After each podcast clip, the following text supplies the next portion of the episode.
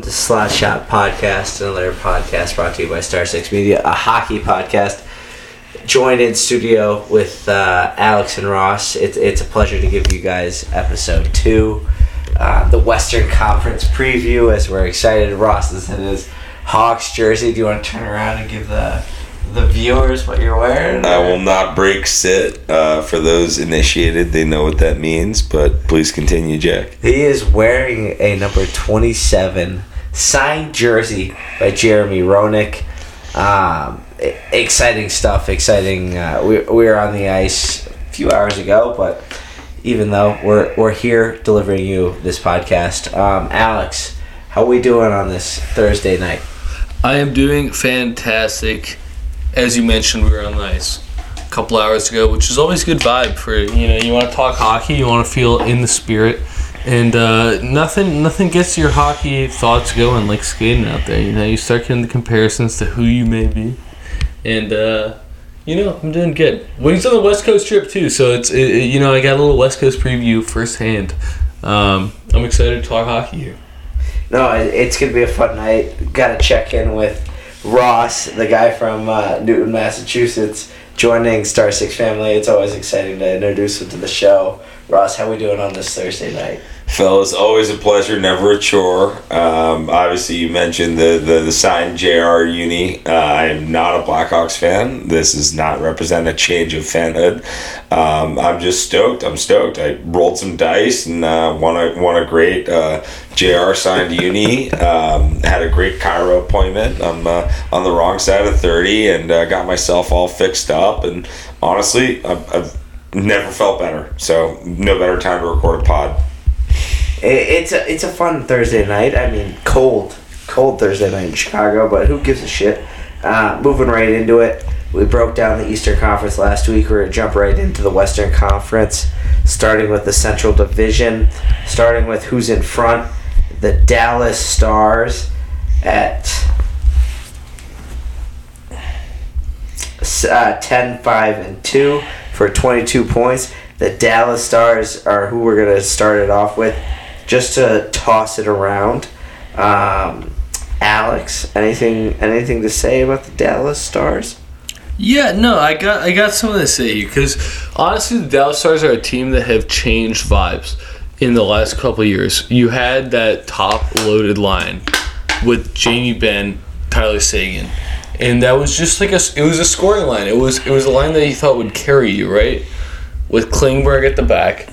They've changed vibes. They got Rupert Hintz. They got Pavelski on that top line now, a guy who does not seem to age, right? And uh, then we're talking here, Jake, Jake, Jason Robertson. Sorry.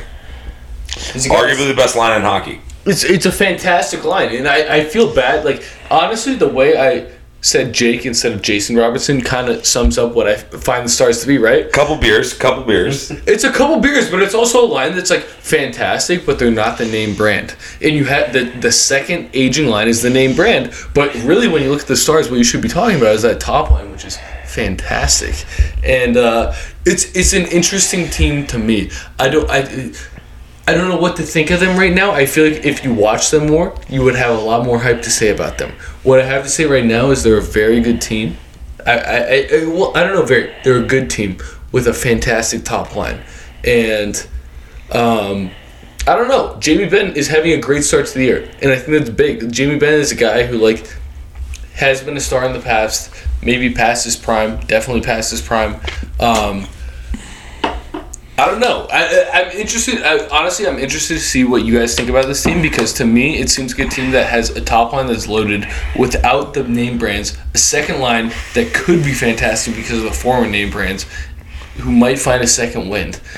What do you guys have to say? Jake Oettinger had a great start to the year, right? Uh, and a goalie can take you a long way. What do you guys have to say here? No, it, it, it's a it's a fair point. Jake Oettinger, Oettinger, um, I believe the BU. Uh, That's right. grad Yep, BU. has has been stellar for this Dallas team. Uh, an impressive line between Jason Robertson, Joe Pavelski, and Rope Hintz um, is what the depth chart Rupe. shows. Rupe. Rupe. Rupe. Thank you. Uh, you know, it, it's been fun. I mean, 16 games in, and you're you're seeing production from that first line. Ross, what do you think of this Dallas Stars team to start 16 games into the, the regular season? Well, I've got to be honest with you. You know, Peter DeBoer as head coach with this Dallas Stars team. Um, a lot of things to be excited about. You know, they're obviously out to the start to lead the division. Uh, I, I, you know, spent some time. Obviously, we're investing in the pod. We're investing in our viewers. We love our viewers. So Rusty spent his, you know, Wednesday night checking out checking out the clubs that we are going to be talking about and breaking down. Watched a little bit of the uh, Bolt Stars game last night on TNT. I got to tell you, a couple things really jumped out to me. Number one, Peter DeBoer, uh, head coach. He's got a great uh, track record of turning teams around. Uh, last year, the Stars were like a fringe playoff team. They didn't get the year they wanted out of Benn. They didn't get the year they wanted out of Seguin, who was obviously playing pretty hurt. Um, but Rupe Hintz, Jason Robertson, our absolute boy, the borderline legend, maybe one of the most underrated American-born hockey players of all time, Joe Pavelski. You know, those guys came out and they gave that. Uh, what was it? Was it? Uh, who'd they give a ride in the playoffs last year? Was it Colorado? They rode. They rode. They, no, it was Colorado. I think they right. rode. They rode Colorado into a hard six, and so that was kind of the squad. And and uh, DeBoer's like track record is about improving teams from the season prior, and there's a lot of data behind it. I'm not a data guy, not a math guy. Don't quote me on that. But um, you can see that these guys play really hard for him. Um, they block a lot of shots. They've got a lot of great depth. A couple things stood out to me from that Bolt Stars game. Again, small sample size, but just you know going on recent memory. Dellandrea. Dellandrea. All right, he's not gonna he's not gonna take over our Miles Wood uh, our Miles Wood title, but Dellandrea blocked a Steven Stamkos one timer on a power play right after a lost challenge after a go ahead goal. That's guts, man. Like that's that's playoff. Like that's what championship teams do. So that really stood out to me. Um, and like this Dellandrea guy, he's not going to jump off the sheet. He's not going to like like have like a hyper influence on all these games. But I think he really represents this team plan for DeBoer and and do what they can. You got that top line. You got that top line now where it's Jason Robertson, Rupe, not rope. Rupe. He might have a rope, but his name's Rupe. Rupe Hintz, Jason Robertson, Joe Pavelski. Badass line. Arguably one of the best lines in hockey so far. Arguably the best. Um, and then all of a sudden, we're ignoring their biggest salary cap hits. Tyler Seguin, who looks to be playing his first kind of pain-free, healthy season in a bit, uh, returning to form. Um, you know, Seguin's game has really evolved over the years. He was obviously the Bruins pick once upon a time after that Phil Kessel trade. We got him number two. Um, he started to develop into his own. Then we traded him because he may or may not have, you know, diddled the GM's daughter or whatever. But we're not going to get into that. Um, my point is, Seguin in Dallas, Seguin's career, he's been a 70 point kind of guy. And last year, last two years, right, he struggled to be healthy. Looks like he's healthy again. Jamie Benn also similarly struggled. Looks like he's healthy again. So they put together this like scrappy wild card team without those two guys. Looks like they're both back. That's a game changer. Couple other notes here. Dallas, phenomenal special teams. Their power play is clicking on all fronts. Um, their penalty kill looks phenomenal. There's this kid, Wyatt Johnston. Anybody know Wyatt Johnston? That's on your bingo card for I was about to ask about. him. So Wyatt Johnston led the CHL in points last year. They drafted him 23 overall two years ago. He's 19 years old. He's playing on the team. He's trying to crack the roster. I'm not sure how big of a role he'll play this season, but this is a high end, high skill guy um, that's coming in on an entry level deal, which is what you need uh, when you have a veteran lineup like that. And I, I really look at their back end, right? You have uh, Miro Heiskanen, who I mean, so all due respect to, to the Western Conference, and we're going to get into it all day, and it, it's more heavy to the Pacific than the Central, but I really keep up with the Western Conference mostly in the playoffs because I watch all the playoff games, and that's usually when I learn about. Excuse me, that was a burp. Uh, thank you, Prilosec. Um, but I, I usually learn about the Western Conference teams come playoffs, and Miro Heiskanen has won me over year after year after year after year. um, effective. His skating, his positioning, his puck movement, his offensive ability, his defensive ability. One of the most well-rounded uh, defensive players in the league. I think he's a top ten D man in the world. You got something for me? Well, I was about to ask about Miro Heiskanen because he's a guy who I've heard his name again. I've heard his name for a long time. He's in his fifth full season and he's 23, right? Like when you see that, you look at a player and you think about them differently because only the top, like only the top skilled players make it to their fifth full season at the age 23. That's just what it is. Whether or not you think they're good or not, the best players are playing their fifth season by age 23. Miro Heiskanen, it, like, when I look at this defensive core, it's a lot of names I don't know, and that's not necessarily a bad thing, right? I'm not watching your team every night. That's just the fact of it. But Miro Heiskanen's got to be the key. He's been the number one defenseman on this team for a while. Uh, well, I guess they had Klingberg. I guess they had Klingberg, but Traded him last year.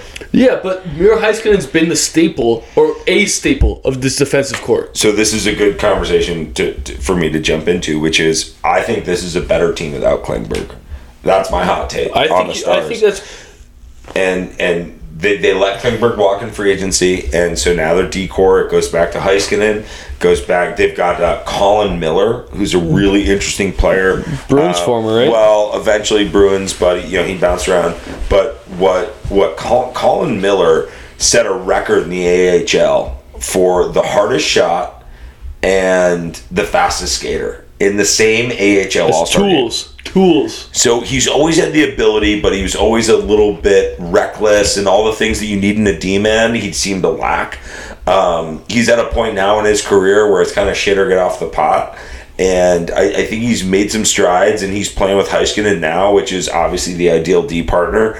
Um, that's moving along. Then you move to their second pairing, and they've got um, Hakanpaa, who's a big, mean thin. You talk about size, arm dog. I know you're Yeah. a big size I'm guy. a big size guy. Haken- Six six. Hawk, Hakanpaa's a monster. Uh, that's a big playoff player. On their third pairing, they have Ryan Suter, which Ryan Suter, I mean, his whole career, right? He's he's not a Hall of Famer, but he's in that kind of mix. He's he's, he's been he's had a great career. Um, but my point is, he signed a contract with Dallas that a lot of people were disputing, right? He got four year term at age whatever it was, 33, 34, so they've signed him through 38 it's sort of the law of diminishing returns. You don't know where he's going to be and how he's going to project, but the guy made a career off of making it look easy to eat minutes. And what he's doing now is he's in actually the right role for the point in his career that he's at. And so I just I, I look at this Dallas team. I see guys like Dellandrea, and I see guys uh, deeper down there, Radek Faksa, um, uh, uh, Toivonen. Like they they have the right kind of balanced team. I really love Dallas. I think they're a sneaky dark horse for the cup. So my next question was, are they a playoff team? And I guess you've answered that. What do you think, Sif? It, it, it's it's an interesting uh, a thought. I don't know. I think hot goaltending. I don't know. I, I, I have some questions about that blue line besides Heiskanen. Um, I think they've got a great top six, um, top twelve in terms of their forwards. First four lines is a little bit more questionable. You've got a great top twelve at forward. That's uh that, that's four times three. That's all no, four no, no, lines. I'm just saying, in terms of they've got a top six that's great. I think they've got a decent top twelve. I don't know where where Decent bottom six, you think? Bottom six, correct. See, I think their bottom six has all the things that you need in a bottom six. I don't know. Which shouldn't be understated, though. That, that that's one of the best compliments you can give to a hockey team. So uh, I'm going to call out a guy because Sif is attacking their bottom six, and it's really more middle six because he plays on the second line. But Marchment, Marchment. That's the next Playing March on the second line at this point. Right now he is. He's playing power play minutes. Like he's not a bottom six guy, but he's a guy. We talked about the Florida Panthers last week. Excuse me. Thanks, Prospect. But what what we what troubles us about the Florida Panthers is do they have the depth and do they have the character guys down low? And losing Brian Marchment from the Florida Panthers perspective, in my opinion, disqualifies them. Not him alone, but in general, kind of disqualifies them from being the good regular season team versus the valid playoff team. And you look at a team like Dallas, and they add Marchment, and they add Marchment to this team that already is pretty deep with guys like Glendening, guys like Delaria, guys like Marchment, etc. Like they've got this great depth up front. I, I really I think it's a very sound roster. Um, I love what Marchment brings to the team. Sometimes he does a little bit of diving that I'm not the biggest fan of, but he's a pest a little bit. He's big. He's got good hands and good finish. I think he's going to probably score in the neighborhood of 20, 25 goals, and I think he's going to be a guy that brings a lot of energy to the lineup every week. Again, I said they're the dark horse for the cup. They're my early pick. That's that's that's kind of big to say. That's big to say at this point. We'll see the Dallas Stars. Wait, I 22 got one last thing to say here. final final thoughts. On I the know we talked Stars. a little bit about the Dallas Stars, a good amount about the Dallas Stars. The one thing I'll say about the Dallas Stars, and I think it's an underrated thing, you have a guy like Taylor Seguin, Tyler Seguin, Jamie Benn, guys who have been stars of the team for so long. They're on the second line. I think And that third. humbles humbles the whole team, and that that could it could. I'm not saying it will. I'm saying it could change the environment around. Tyler Seguin is getting paid the most. Whether or not you think he's the star of the team, he's not now. But he's getting paid the most, and that means something. He's humbled. He's humbled. He's not. He's not the star of the team anymore, even though he's being paid like that. I think that matters. I do think that matters. I think it changes the vibe around the locker room, right? Nobody's above each other because you have guys who were above you, and they're not anymore. I know that was the last word, but my last last word. Peter DeBoer coming in as head coach, combining with that vibe of your star players no longer being your top players. In other words, their top line do not represent their top cap hits, and I feel like it's a little bit of a lightning in the bottle moment for the Dallas Stars. But Play it's for- early. It's early. We're going to continue to monitor it. We'll, we'll see how things go throughout the season. I but this is all. playoff team before the season. This is all be part of why they hit my G spot. Love it. Rusty's ear- early dark horse to win the cup. In- interesting to see. Moving on to the Winnipeg Jets, the second seed in this um, in the Western Conference Central at nine four and one with 19 points. The Winnipeg Jets, Patrick. I don't know, not Patrik Laine anymore. Um, Kyle Connor. Kyle Connor, Come on, Jack. Mark Scheifele, Zach Wheeler. Bla- Zach Wheeler? Blake. Blake Wheeler. Aging Blake I Wheeler. Think, I don't know why I think he's a Zach. Because you're a baseball guy. Because you're Pierre baseball trash. Luc Dubois. Pierre Luc Dubois, PLD. Yep. Yeah, yeah. Talk about a fucking Cole loser. Perfetti. Cole Perfetti. You, you are uh, Pierre Luc Dubois. You want to talk about a French loser that doesn't want to be where he is? That's Pierre Luc Dubois. He's in Winnipeg. Yeah, I'll be honest. I'll be honest. I'm gonna jump right in. I'm gonna just. I'm gonna. Go rail, right I'm gonna, I'm gonna it. railroad Do Go this. right into it.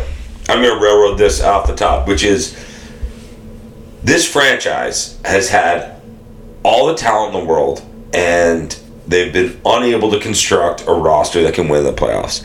They're at a point now, they had a weird locker room chemistry. Blake Wheeler, who was their captain, they stripped him of the C.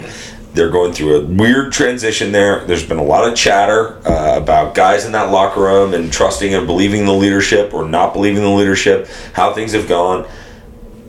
I think they're out to a great start, and that's good for them. I don't think they have the depth on defense. I don't think they have the chemistry in the lineup. Um, I hope that they fall out of it because uh, because I hope that a guy like Adam Lowry, who's one of my favorites, uh, I hope Adam Lowry is some kind of trade bait around the deadline. Uh, but honestly, I think these guys are pretenders, and I think they're going to fade off by the time it comes playoffs. Well, I don't know. I, I mean, it's interesting to look at. Kyle Connor, Mark Scheifele, Sam Gagne, the guy that uh, Playing on seem- the first line. seems to be around forever. Uh, a Winnipeg team that, that always seems to to play a full 60 minutes. Uh, no matter what night it is, they play a full. What, dude? What? 60 minutes from Winnipeg, dude?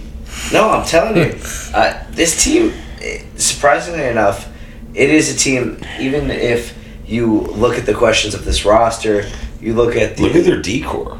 no, no, no. I'm not. I'm not getting into the decor quite this second. I'm I don't, think, I don't know if their decor adds up to 60 minutes if you look at time on I, ice. I am not talking about this current second. I'm just telling you that the Winnipeg Jets, they've been around. They've made the playoffs consistently. Have they? In the last four years, I believe they've made it at least three out of the four. I just, I'm puzzled. I'm rattled.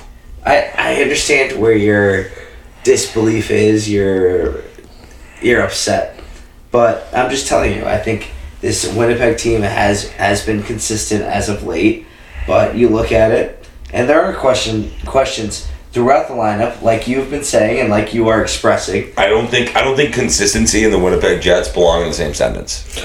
But to be fair, to be fair, I agree. I, I, I, I do agree. They have they have been around. They have been around and they've been playing in the playoffs. It, you would be, I, I just shh, be quiet for a second. That's all I'm gonna say. Put your look away. It's it. They have been consistent at last year's. Let's look at 2022, 2023. It's a different roster returning. Um, you know, yes, it's a decent first line, decent second line, but like besides LPD, Luke Pierre Dubois, you know, Cole Peffinier, Peffinetti. Perfetti. Dude, Perfetti. dude, dude, Cole Perfetti, man. Cole Perfetti. Confetti. High draft pick, high draft pick. Tenth pick. Prom- promising young talent. Like, not the guy that's going to bring the Winnipeg Jets. I'm just saying. I, Cole that's Perfetti- not what I'm saying. Uh, okay, here's what I have to say about Cole Perfetti because I think Sif, I agree with you. They have been consistent in being around. Perfetti is a guy who went to the tenth pick, one of the most hyped prospects. I don't like hype prospects that go to the tenth pick. Why were they not drafted earlier? I just uh, and maybe that's a wrong take. That's my vibe though. If you're a hyped guy who I've heard your name about, because I'm a Wings fan, right? I've been draft prospect hunting for a little bit.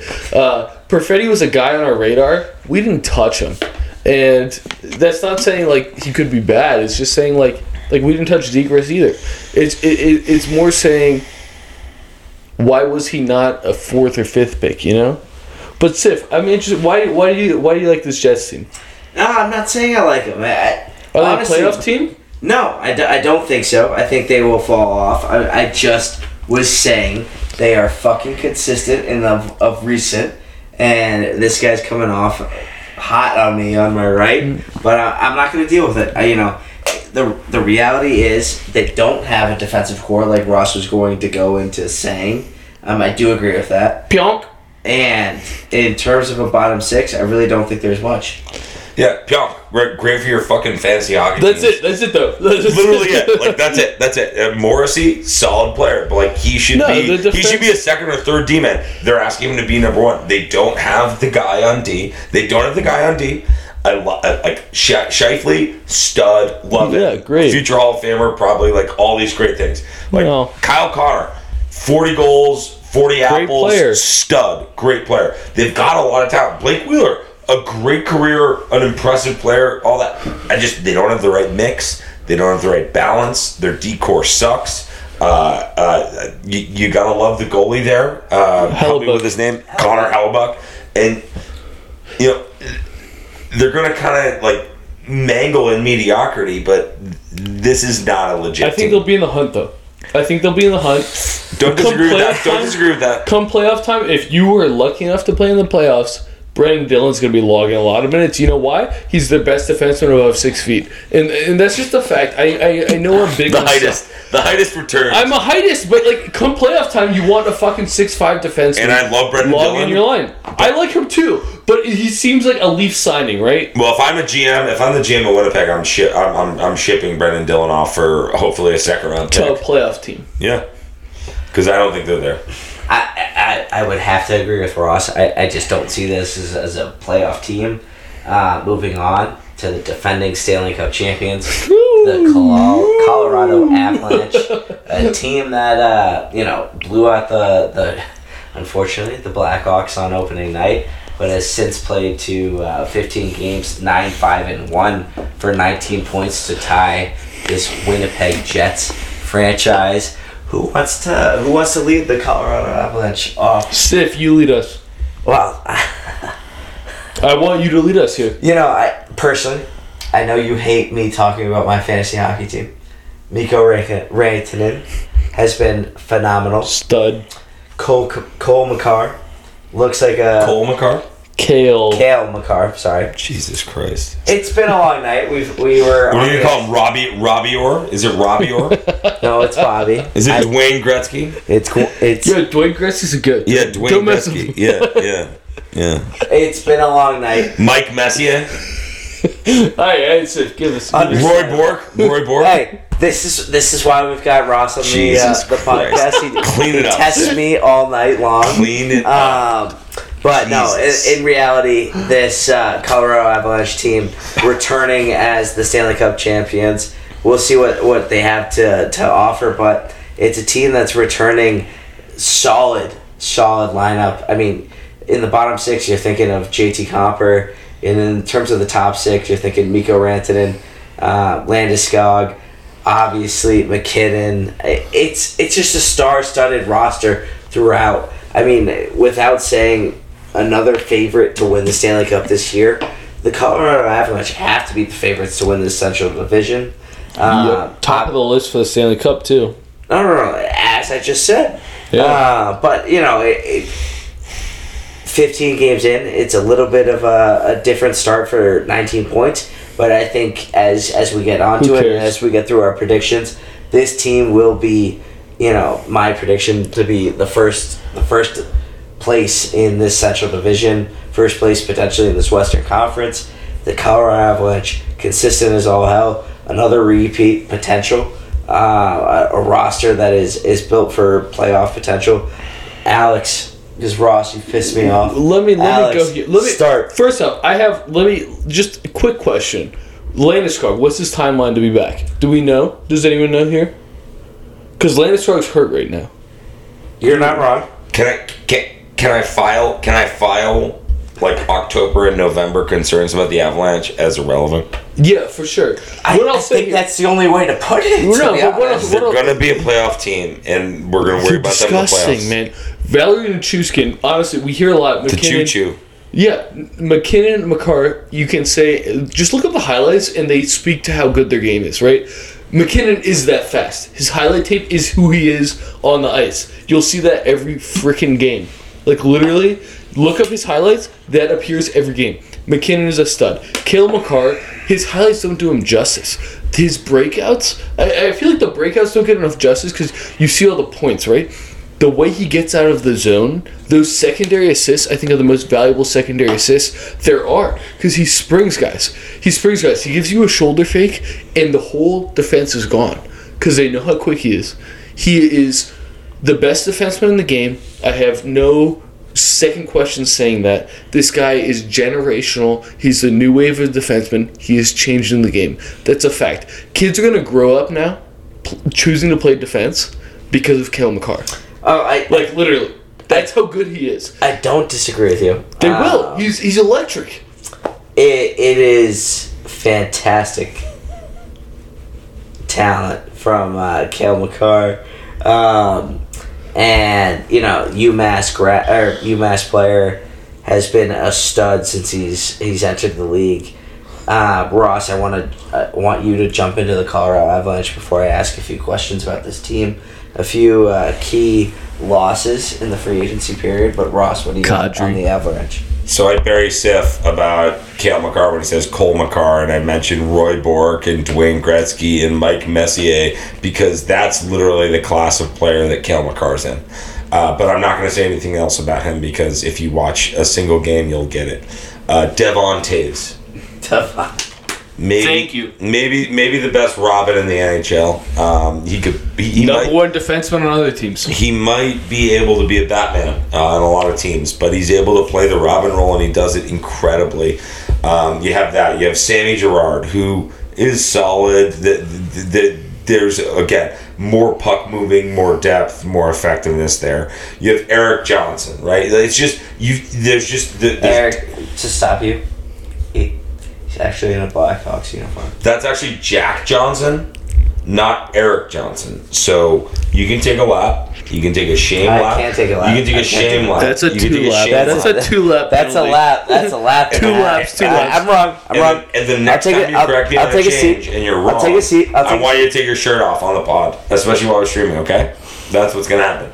So again, Erik Johnson, not Jack Johnson, who's gone. He was honestly the worst of the two, the lesser of the two Johnsons.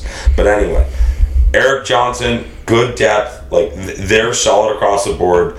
Um, I, I, this they proved it. They did it. Nate Dogg, Nate MacKinnon, dominant playoff performer. His regular seasons, it's almost like he he doesn't get into his zone to be his best player until it's playoff time. And when playoffs come around, he's a beast. He's a dominant animal.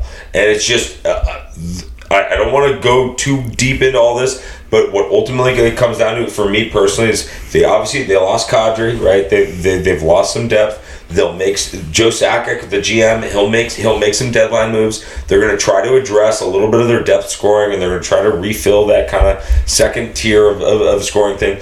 But there's going to be a playoff team. It's going to be obviously a favorite. Uh, we're going to have to see how the goaltending shakes out. Uh, it's going to be interesting there, and I mean, I, I, it, there's not that much more to say because I'm not worried. If they got out to a horrible start, it wouldn't stress me because they're going to be around when it counts, and that's just who these Avalanche are now. I, I completely agree. Uh, two two quick things here. If McDavid didn't exist, and you could argue Draisaitl, but I think if McDavid didn't exist, um, you we would be talking about Nathan MacKinnon as the face of the league. I, I think he's that good. Like, and, and So, so, and I'm, so, I'm sorry to interrupt you. They're they're armed out, but literally, like we're gonna talk about we're gonna talk about McDavid when we get to the Oilers, but McDavid and Makar move and operate at a speed and a pace that has not previously been seen by our generation. we haven't, but And MacKinnon does it at the same level.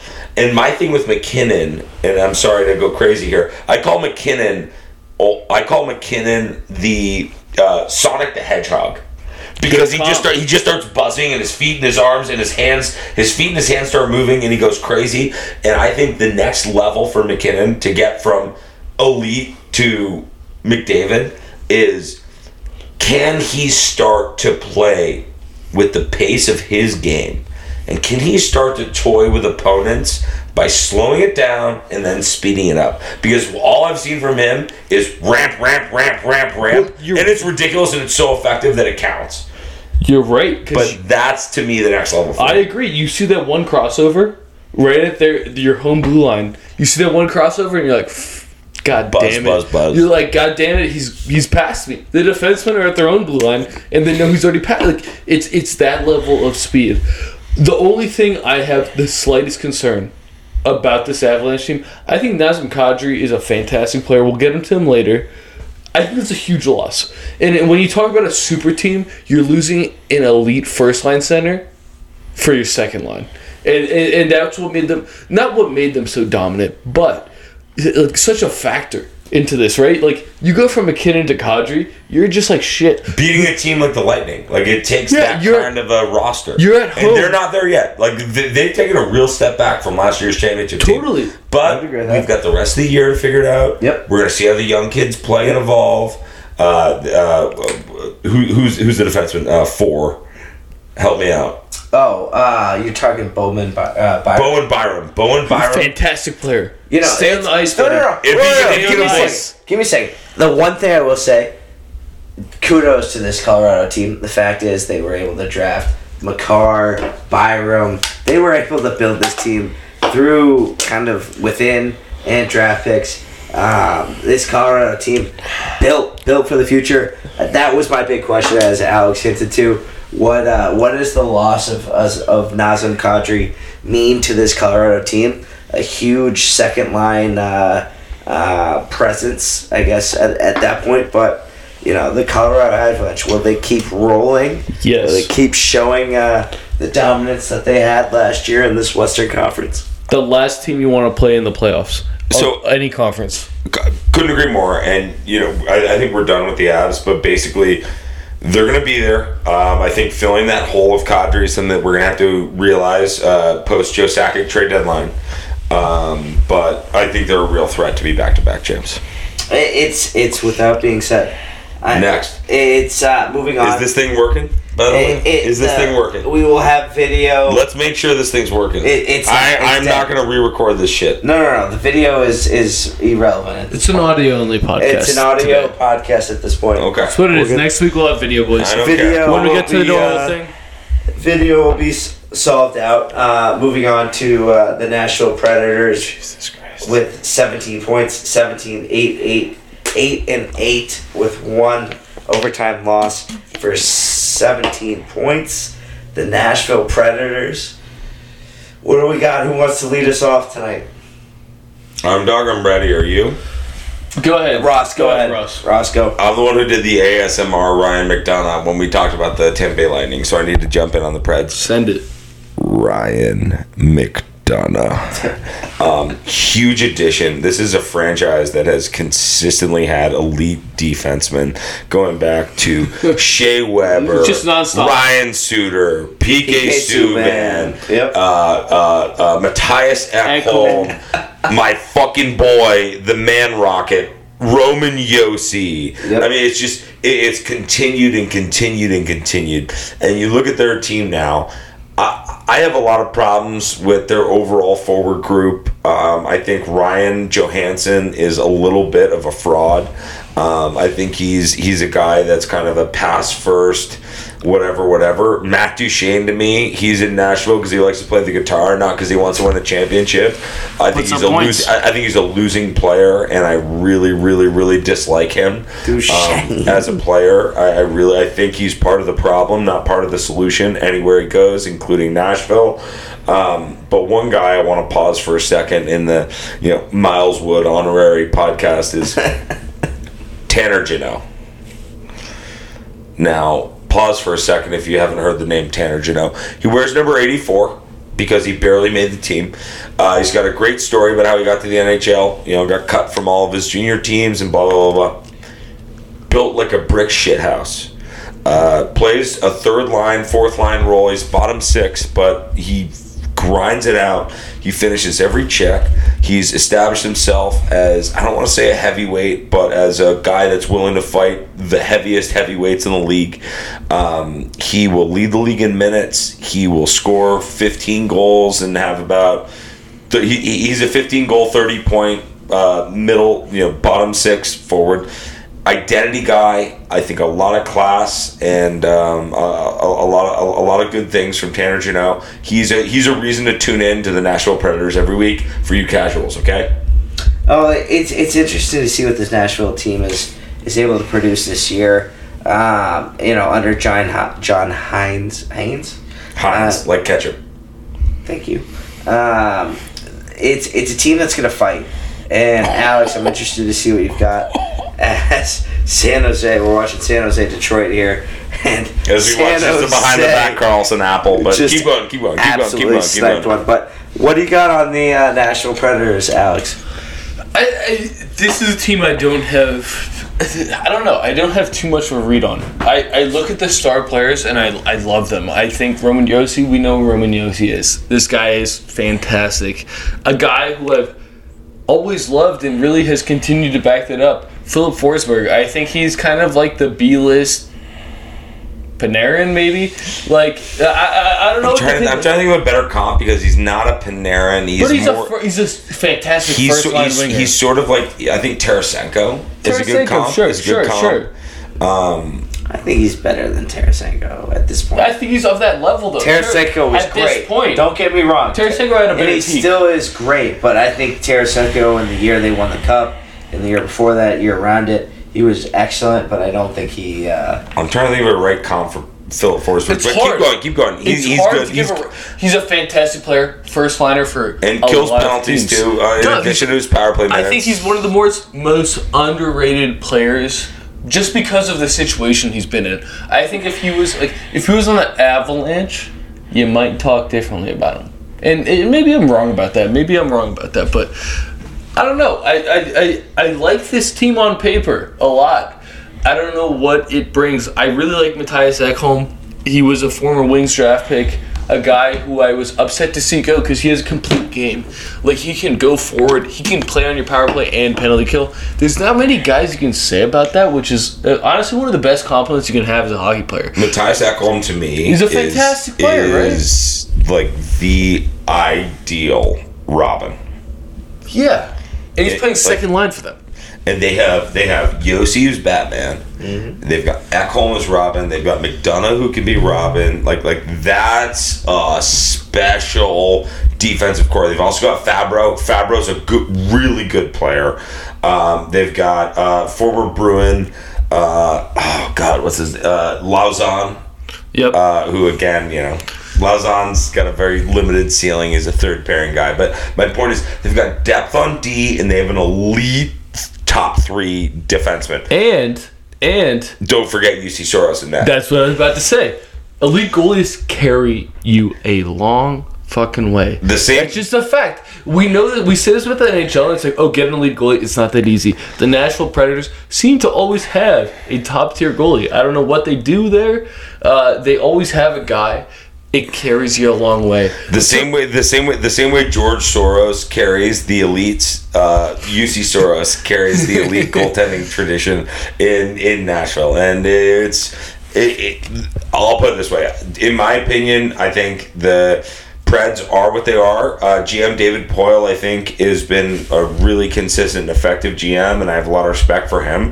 I think their ceiling is really being a pesky out in the playoffs and being a team that could screw some team, maybe the Avalanche this year they could screw some team early and knock out a favorite early early in the playoffs. But I don't think that they're a Western Conference Final favorite. I, I agree. They're not a favorite. I'm just saying, as we see this every year, a, t- a pesky team goes farther than they should. It's hockey. When you have that goalie, when you have the pesky nature of your team, you can go farther than you should, and you can you can carry that to a cup. We've seen this before. It- Relax. I'm not saying I'm not No, saying they're a favorite. I'm just saying when you're looking at like if you're a Preds fan, right? You should have hope for a cup, and it might be delusional. that's delusional. You're crazy. It is You're delusional. crazy. No, you it's are the- crazy. I'm no, no, no. Moving on. crazy, Moving but on. you're No, no, no, I'm ending you right there. I'm ending you. It. No, the, we're you done. We're done. Hold Hold on, everybody pause. Everybody pause. Everybody pause. The arm dog is on the record. You need to place that futures bet. I'm you not. play, play, no, no, no, no, no, no. Place the futures bet because the odds are in your favor. You're saying You're right. Reds have a chance at the cup. You've convinced me. I'll place the, it. The other, the, the other two of us don't believe so. But you know what? It's possible. I'm just saying, Canadiens made a cup. Is this a better team than the Canadiens? That's Dude. in a year that it was an all Canadian. Is this a better team? I already, Get out of I already expressed my here. thoughts about Get that. out of here. Get out of here. Okay, I- I fair think enough. you're Fair crazy. enough. Fair enough. I, I I'm think not that's enough. I think that's expecting- enough That's on the enough Preds, for the boys. losing It's team. enough. It's Preds, enough. boys. I'm not expecting. Moving it. I'm on just saying it's to possible. uh, the Minnesota Wild at 16 points. Lot to talk seven, about with eight, the and Wild. Two. Uh, the Capril show. The Minnesota Wild. Um, you know, just put a, a team that just did put Marc Andre Fleury on uh, on the IR. A guy who was really not been, uh, that impressive for a Minnesota team. The Minnesota Wild. Uh, that's our next topic. Who wants to lead us off? Since Ross, I, I do think you led us off last one. Alex. Yeah, all I, like I, look. Here's the thing. I, I don't know. I don't know if this team is ready this year. Kirill Kaprizov, amazing, like Kirill fantastic. Capril Kaprizov. No, there's no P in his first name. It's Kirill. I said Kirill Kaprizov. Kaprizov. Kaprizov. Everybody settle down. Gorilla throw. Keep going. Let's get fired up here. Um, Kirill. I'm just gonna call him Krill. The I've, thrill. What about him? I've heard him called Krill. What and I about like the him? Krill name. What about him? incredible player. Matt Zuccarello, one of been one of my favorite players who just con- continue to get better. Johnny I- Appleseed. Johnny Appleseed. I don't understand how he's gotten so much. Like every year, it's like, oh, I like this guy. Next year, he gets better. Changes teams, gets better. Changes team again, gets better. Uh, just a guy who is, I don't know. I, I I just really like his game. I've always liked his game, and it continues to evolve. Matt Boldy, obviously a guy I think most of the league is watching out for, is a guy who's going to break out and talk about another elite scoring threat. Can I jump in about Boldy for a second? Yes, So Boldy's also a BC guy, and again, I we we've talked about. Yeah, I'm from the Greater Boston area, whatever. I'm I, I lean BU, and I don't particularly care about BC, but lean BU but but but Go fuck yourself. but Boldy reminds Boldy's game reminds me of Kevin Hayes. Yeah. And it's not just the BC thing; it's the size, it's the skill. I don't know. Boldy, Boldy's not there like defensively the way that that, that Hayes kills penalties, etc. But his vision, his timing, his spacing, his skill. Um, Boldy really jumped out to me last year. I was so ready to write him off as just another soft, shitty BC guy, and that's just not who he is. He's going to be in the NHL for a long time. He's going to be contributing in a 50, 60, 70 point role for a while. Um, he, he's really impressed me. So I- I'm sorry, Arm Dog. I, I hate to interrupt your, your, your lead off, but I did have that thought on, uh, No, on that's Boldy. I good wanted thought. to jump I, in. I don't mind being interrupted. Quickly, the fact that you were ready to throw in the towel on him, I think what last year was his first taste of the NHL. Am I correct? Yeah, he's 20 years old. He's 21. Uh, no, I I understand the uh, the harsh criticism for guys from the, the Boston area or guys that played uh, within the BC BU rivalry.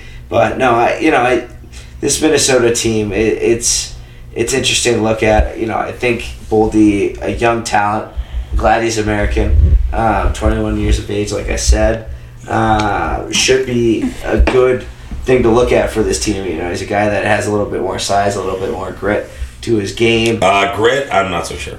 But just relax. Just Well, we'll relax. see. We'll see about grit. I have do a question. I have a question about this team.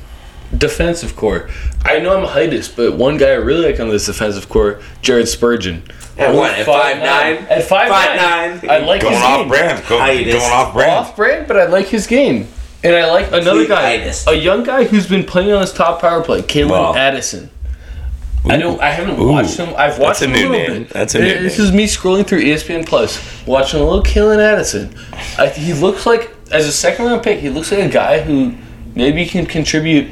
I don't know. He, he's contributing as a first round, a young first round pick, but as a second round pick, I don't know. I, I, I think as a Wild fan, you're excited about his future, but you also look at the defensive core. You like Jared Spurgeon, of course.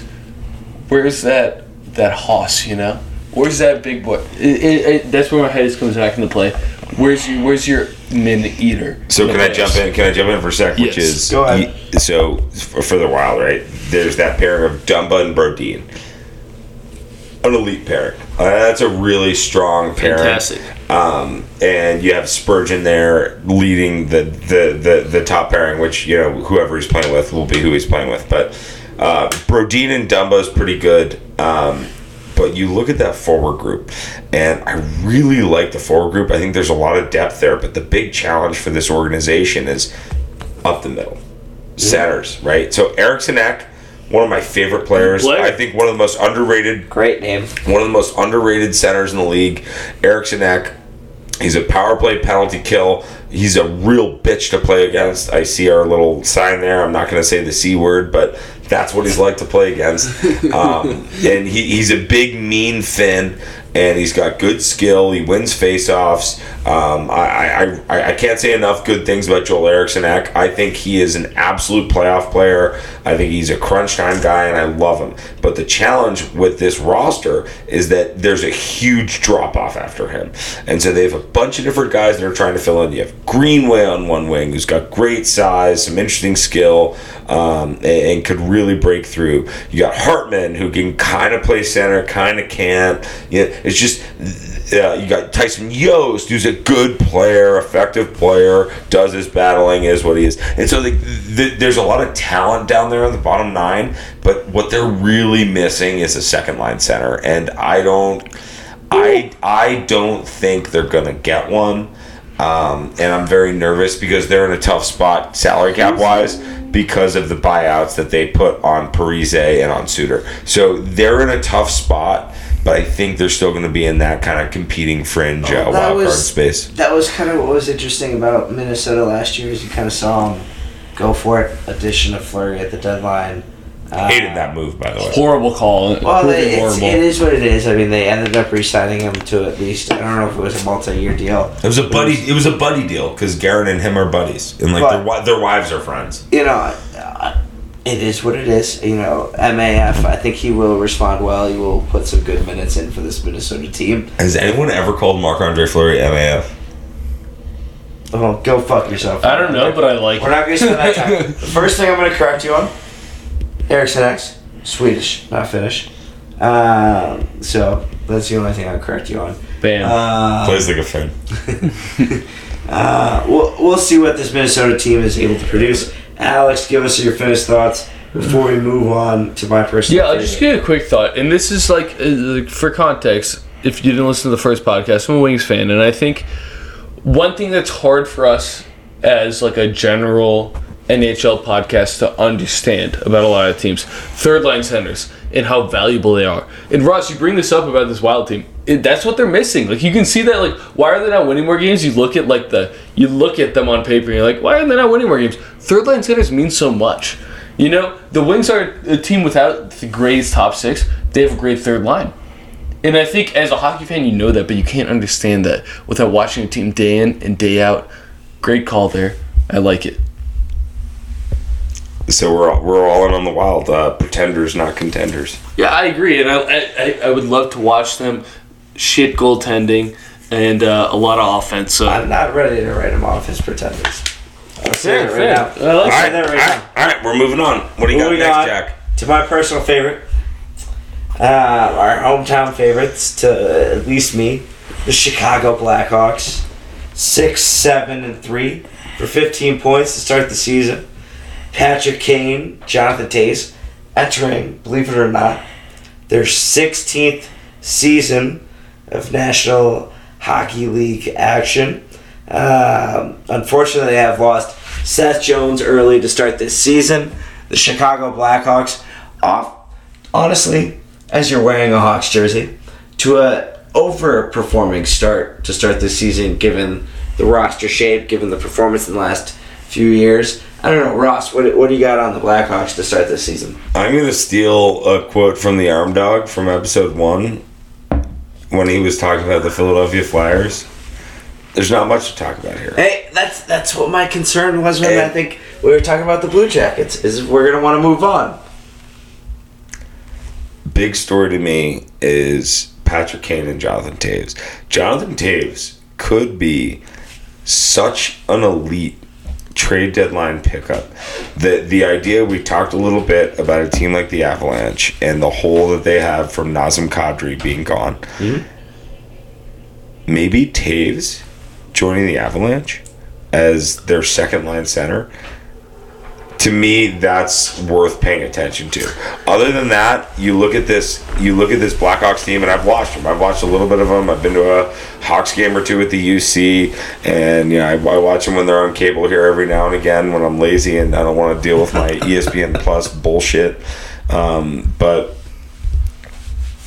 there's not a lot to see there. Uh, a, a couple guys I really like that I think are ultimately deadline bait because that's what I think the Blackhawks season and franchise is focused on is Taylor Raddysh.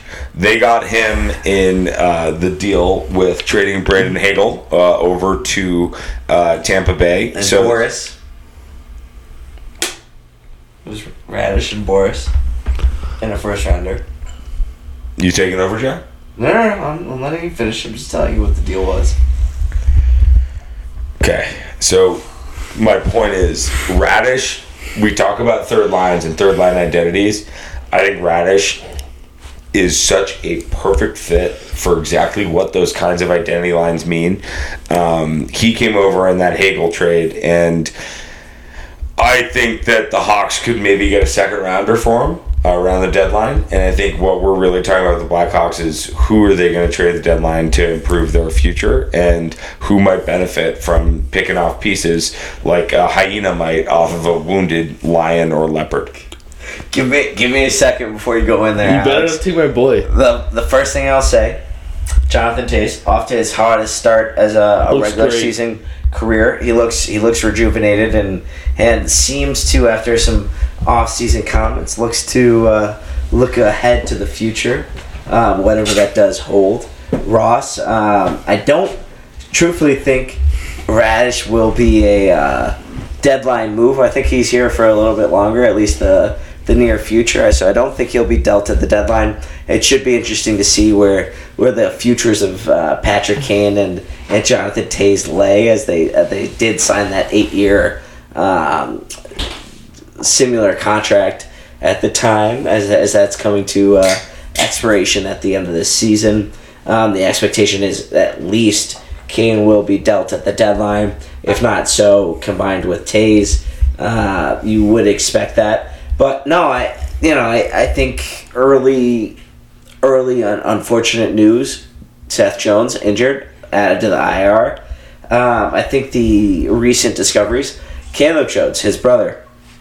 Just That's not- his brother. Yep. Oh yeah. Not not a guy that's built for this uh, this league. A guy they sent down, Really? Alex Alec Regula, Regula, sent him down to the minor leagues. It's it's time to see and give uh, the time to you know someone like Ian Mitchell and Co. Um, the the future and and and eventually, uh, you know just give them a shot at this limelight. Potentially, um, uh, the Blackhawks, a team that no one expected to do anything. A, a team that actually Vegas selected to be um, second to worst behind the Arizona Coyotes. The uh, you know Alex, I'm interested to see what you've got to say. Um, a team that traded Alex DeBrincat, uh, a team that traded you know as you guys said a terrible pickup at the deadline, but uh, a decent move for the Blackhawks at the time in, in a Marc Andre Fleury at the deadline. Um, you know, it, it- it's an interesting time to be a Blackhawks fan. That's that is who I am. That nothing will change me behind that. um, and as you laugh, go fuck yourself. But No, I'd like I laugh in a good way, you know. And what I gotta what I gotta ask you, Sif, is here. I think I think Toews's emergence and Kane is Kane, right? Like, but Toews we uh, Toews was a bit more of a question mark. I think you have two blue chip trade assets. Yes, at the end of their career, I wonder what they'll fetch on the market.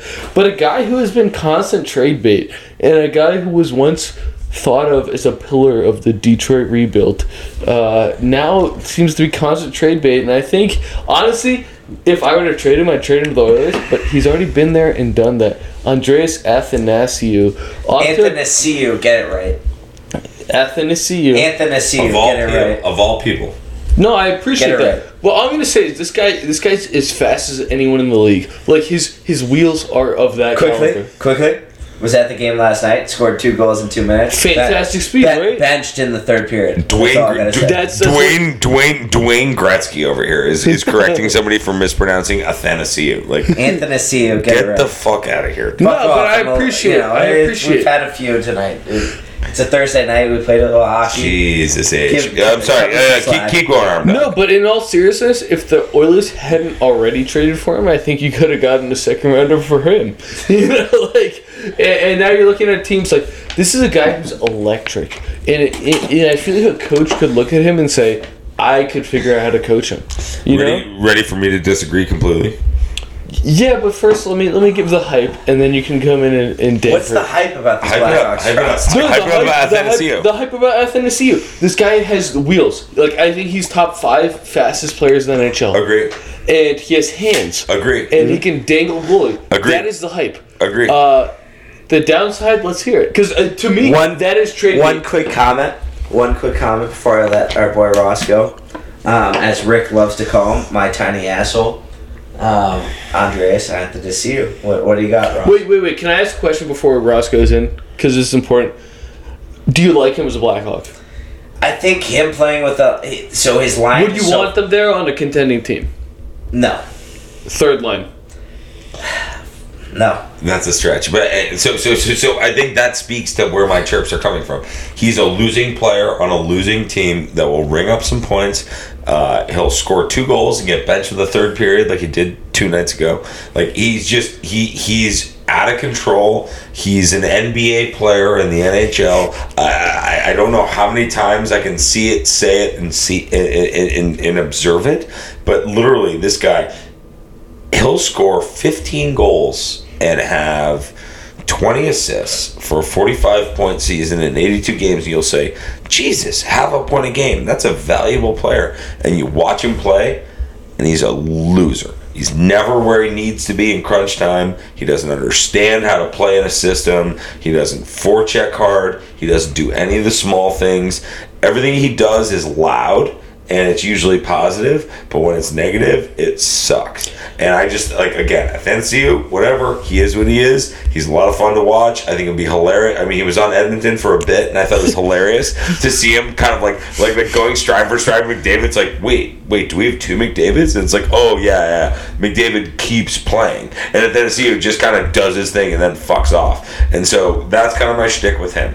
Do we need to have more conversation about this, or can I advance to my other thoughts on the Black Sox, about the Absolutely. Blackhawks? The last thing I'll Moving on. say, i- if he hadn't been traded to the Oilers, he would be worth a lot because you could trade him to the Oilers. It's the only reason you're bringing this up is because what the Red Wings traded him to the Oilers.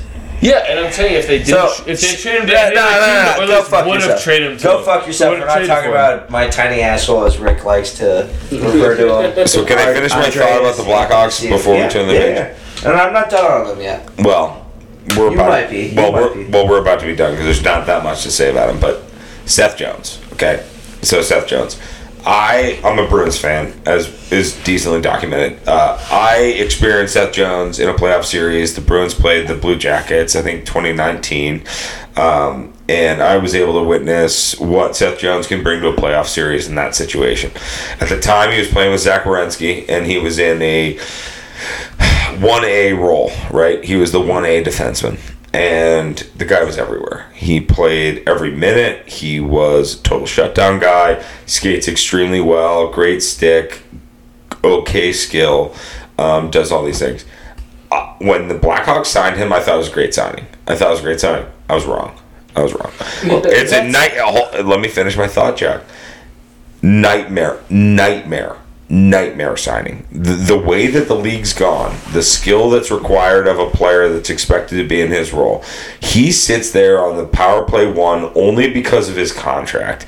And again, he he just he doesn't have what it takes. And then you you want me to go a step further on it- it's the old uh, Jeff Foxworthy, right? You might be a failing franchise if. You might be a failing franchise if you sign a bad contract and then you sign his brother to a deal just to make him happy. Like, this is a bad team. This is a bad franchise. It's poorly run. They're going into the tank and they're going to suck. And you better hope that they suck enough so that they can get the top pick of the draft and pick this new kid out of Canada everybody's obsessed with. So, question. Or, no, no, no, not question. Sorry. Statement. First off, go fuck yourself. Bad franchise. I mean, a team that is just coming off a, a dynasty run. Yes, it's been a few years since then, but uh, it, it's tough to be. Six years since.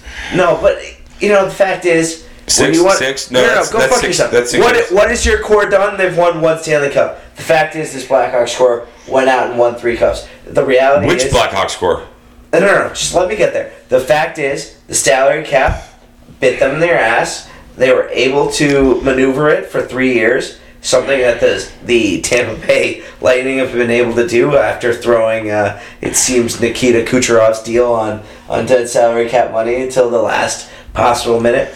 Um, you know, it, yes, I How, how can you be a fan of a team and not be critical about their poor decisions? Like like No, to no, me no. to me like that's just such like bow like honk If- like like Midwest you wanna get bullshit. into it, It's just Midwest bullshit. no, Like, no, no, no, no. No, no, you're you're ignoring facts so that you can be like a Midwest fanboy, It's, and it's, bullshit. No, no, no. it's embarrassing. It's. I'm It's embarrassed not. for you. No, no, no. Go fuck yourself. It's not because the reason I say that is the fact is this isn't a Blackhawks podcast. If you want to get into it, we talk about the genera- general manager moves by Stan Bowman, who is no longer here in this moment.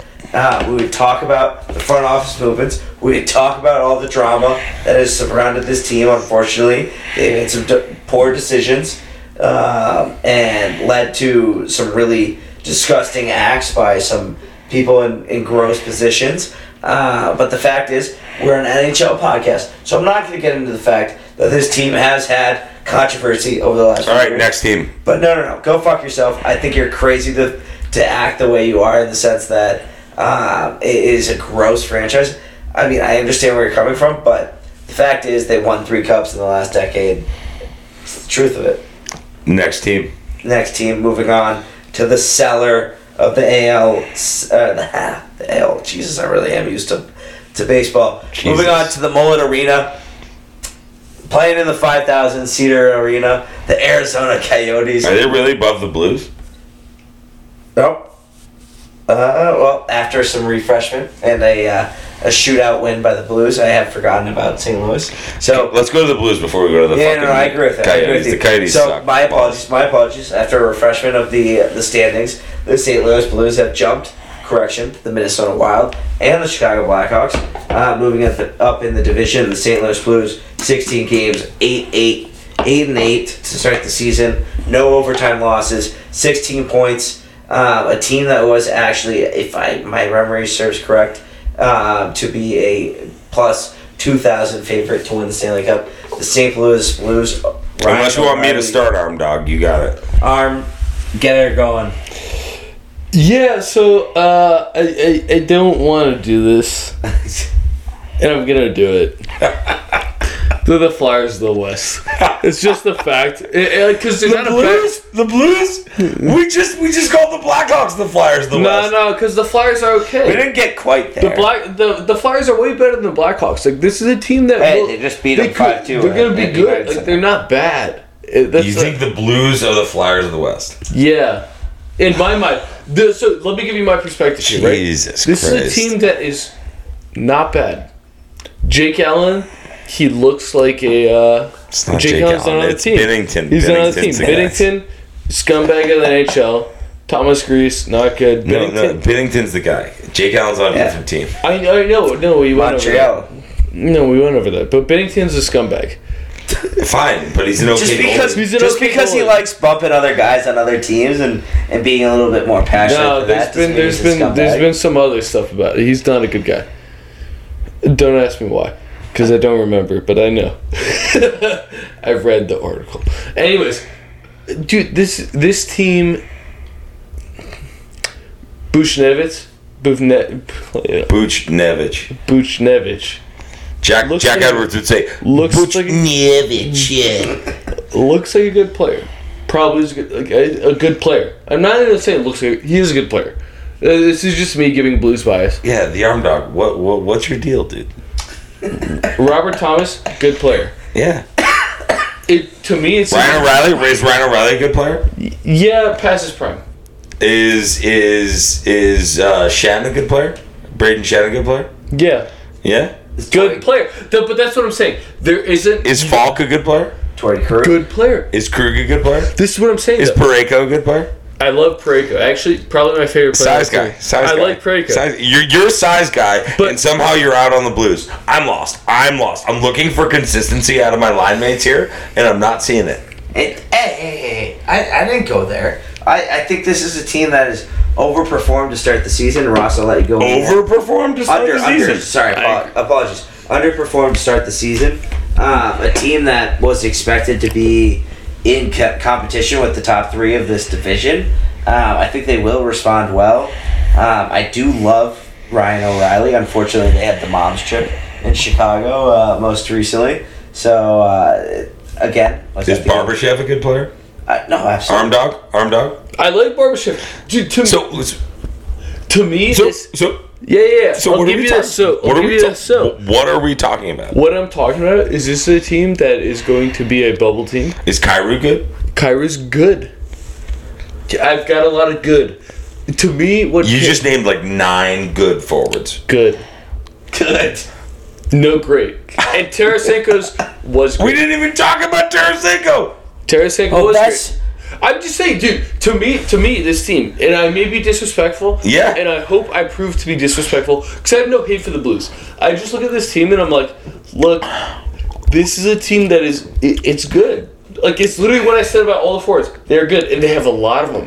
Which, like, if you're a Blues fan, love that, right? You have a lot of good forwards. You have Tarasenko, who you know can be that like your elite carry you forward.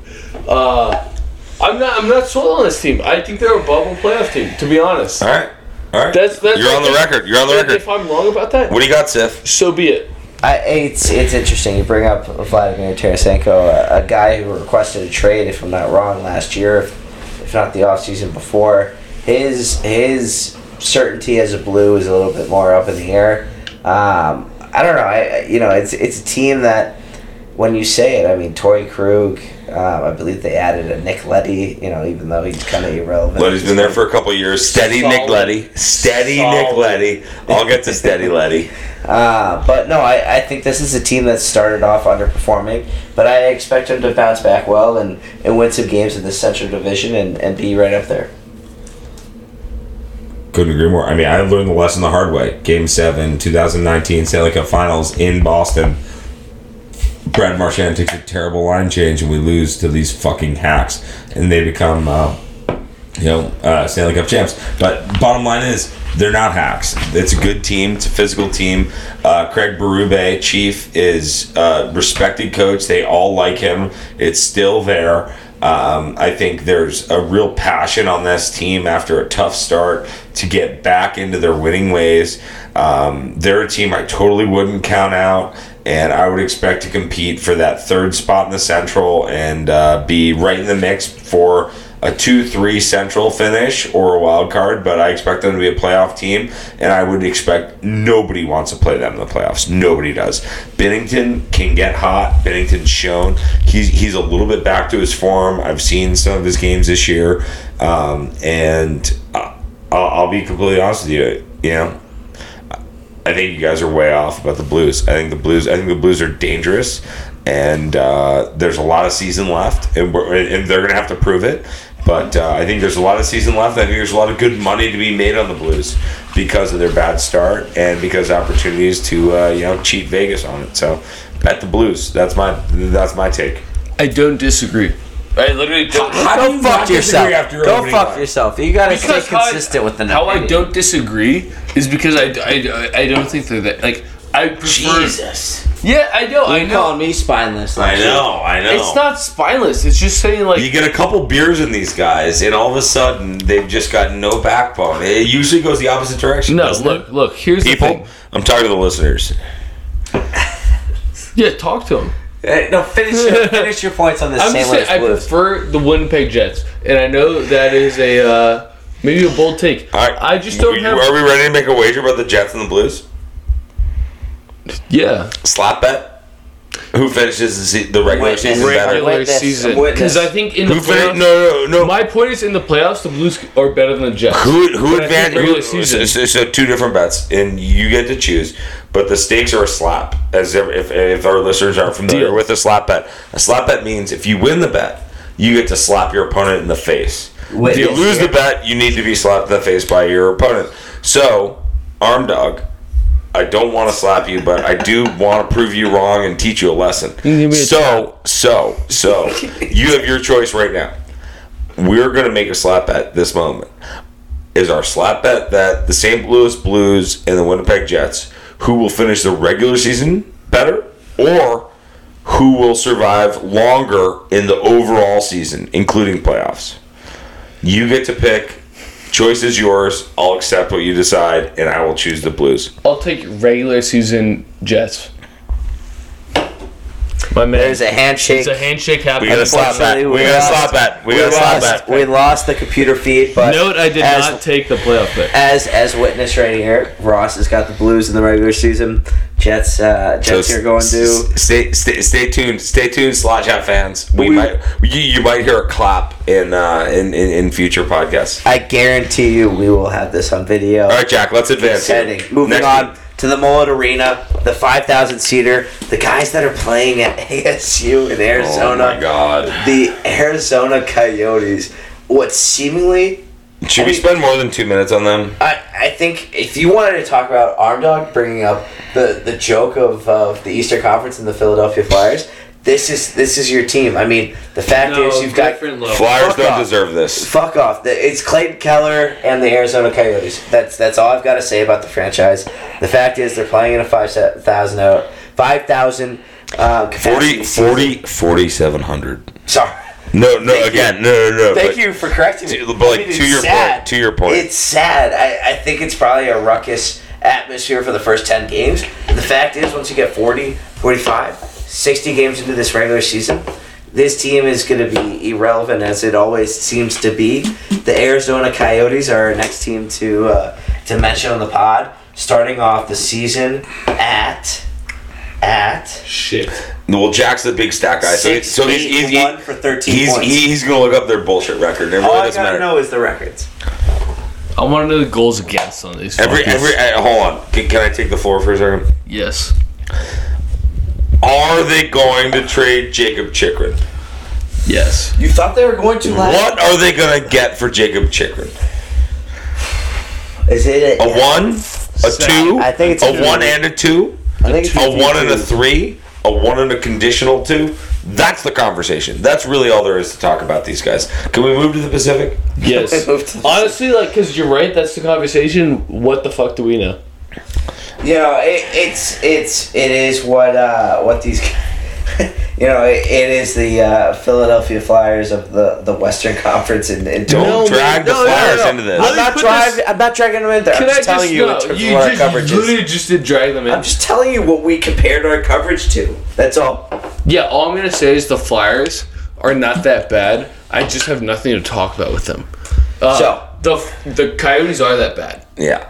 You know, All right, it's a difference. I, I just have to defend myself we're, a bit. we're eager to jump to the uh, the Pacific Division, jumping to the league leading Vegas Golden Knights, twenty six points to start this regular season, thirteen and four in seventeen games played. The Vegas Golden Knights after uh, after losing McDonagh, or no, no, no, not McDonagh. Did they have McDonagh? What, dude? No, no, no, I'm losing it. I'm losing it. I'm You're losing it. Just The Vegas Golden Knights. all right, That's Arm, it. Armor. What do you got on the Knights? Yeah, I, uh, so so I think one of the biggest things they have, and, and there's a lot going on here. So it may be it may be one of the most. I don't know. People may find this disrespectful. I think adding Jack Eichel. I'm a big Jack Eichel guy, and I think they bought low on him. And I I I know they bought low on him, and I think he's showing he may be maybe not that guy you were expecting to be. I think some people thought might he be he might be closer to the McDavid level. He's not that. Trust me, he's not that. He's a very good player, like a, a, a number one center. I think that's a big storyline here. Mark Stone, a guy I have loved for a while. Um, Pietrangelo, solid number one defenseman. No, that's you what I was like thinking. Pietrangelo? Pietrangelo's gone, isn't he? No. That's what I'm crazy about. No, I'm Chandler losing it. Stephenson, a I'm losing it. guy. I'm, I'm gonna be Jack, quiet. I'm Jack, gonna be just quiet. sit out the next few plays, buddy. Yeah, Chandler Stephenson, honestly, and this is not to be disrespectful. When you have a name like Chandler Stephenson, you're meant to be forgotten. And I, I, I'm sorry, that's that might be rude, but like when when you're looking at around the NHL, you got like more adventurous names. Chandler Stephenson's just a guy who has been productive, like not really. You want Chandler Stephenson managing your mutual fund. You don't want Chandler Stephenson on your you, first line.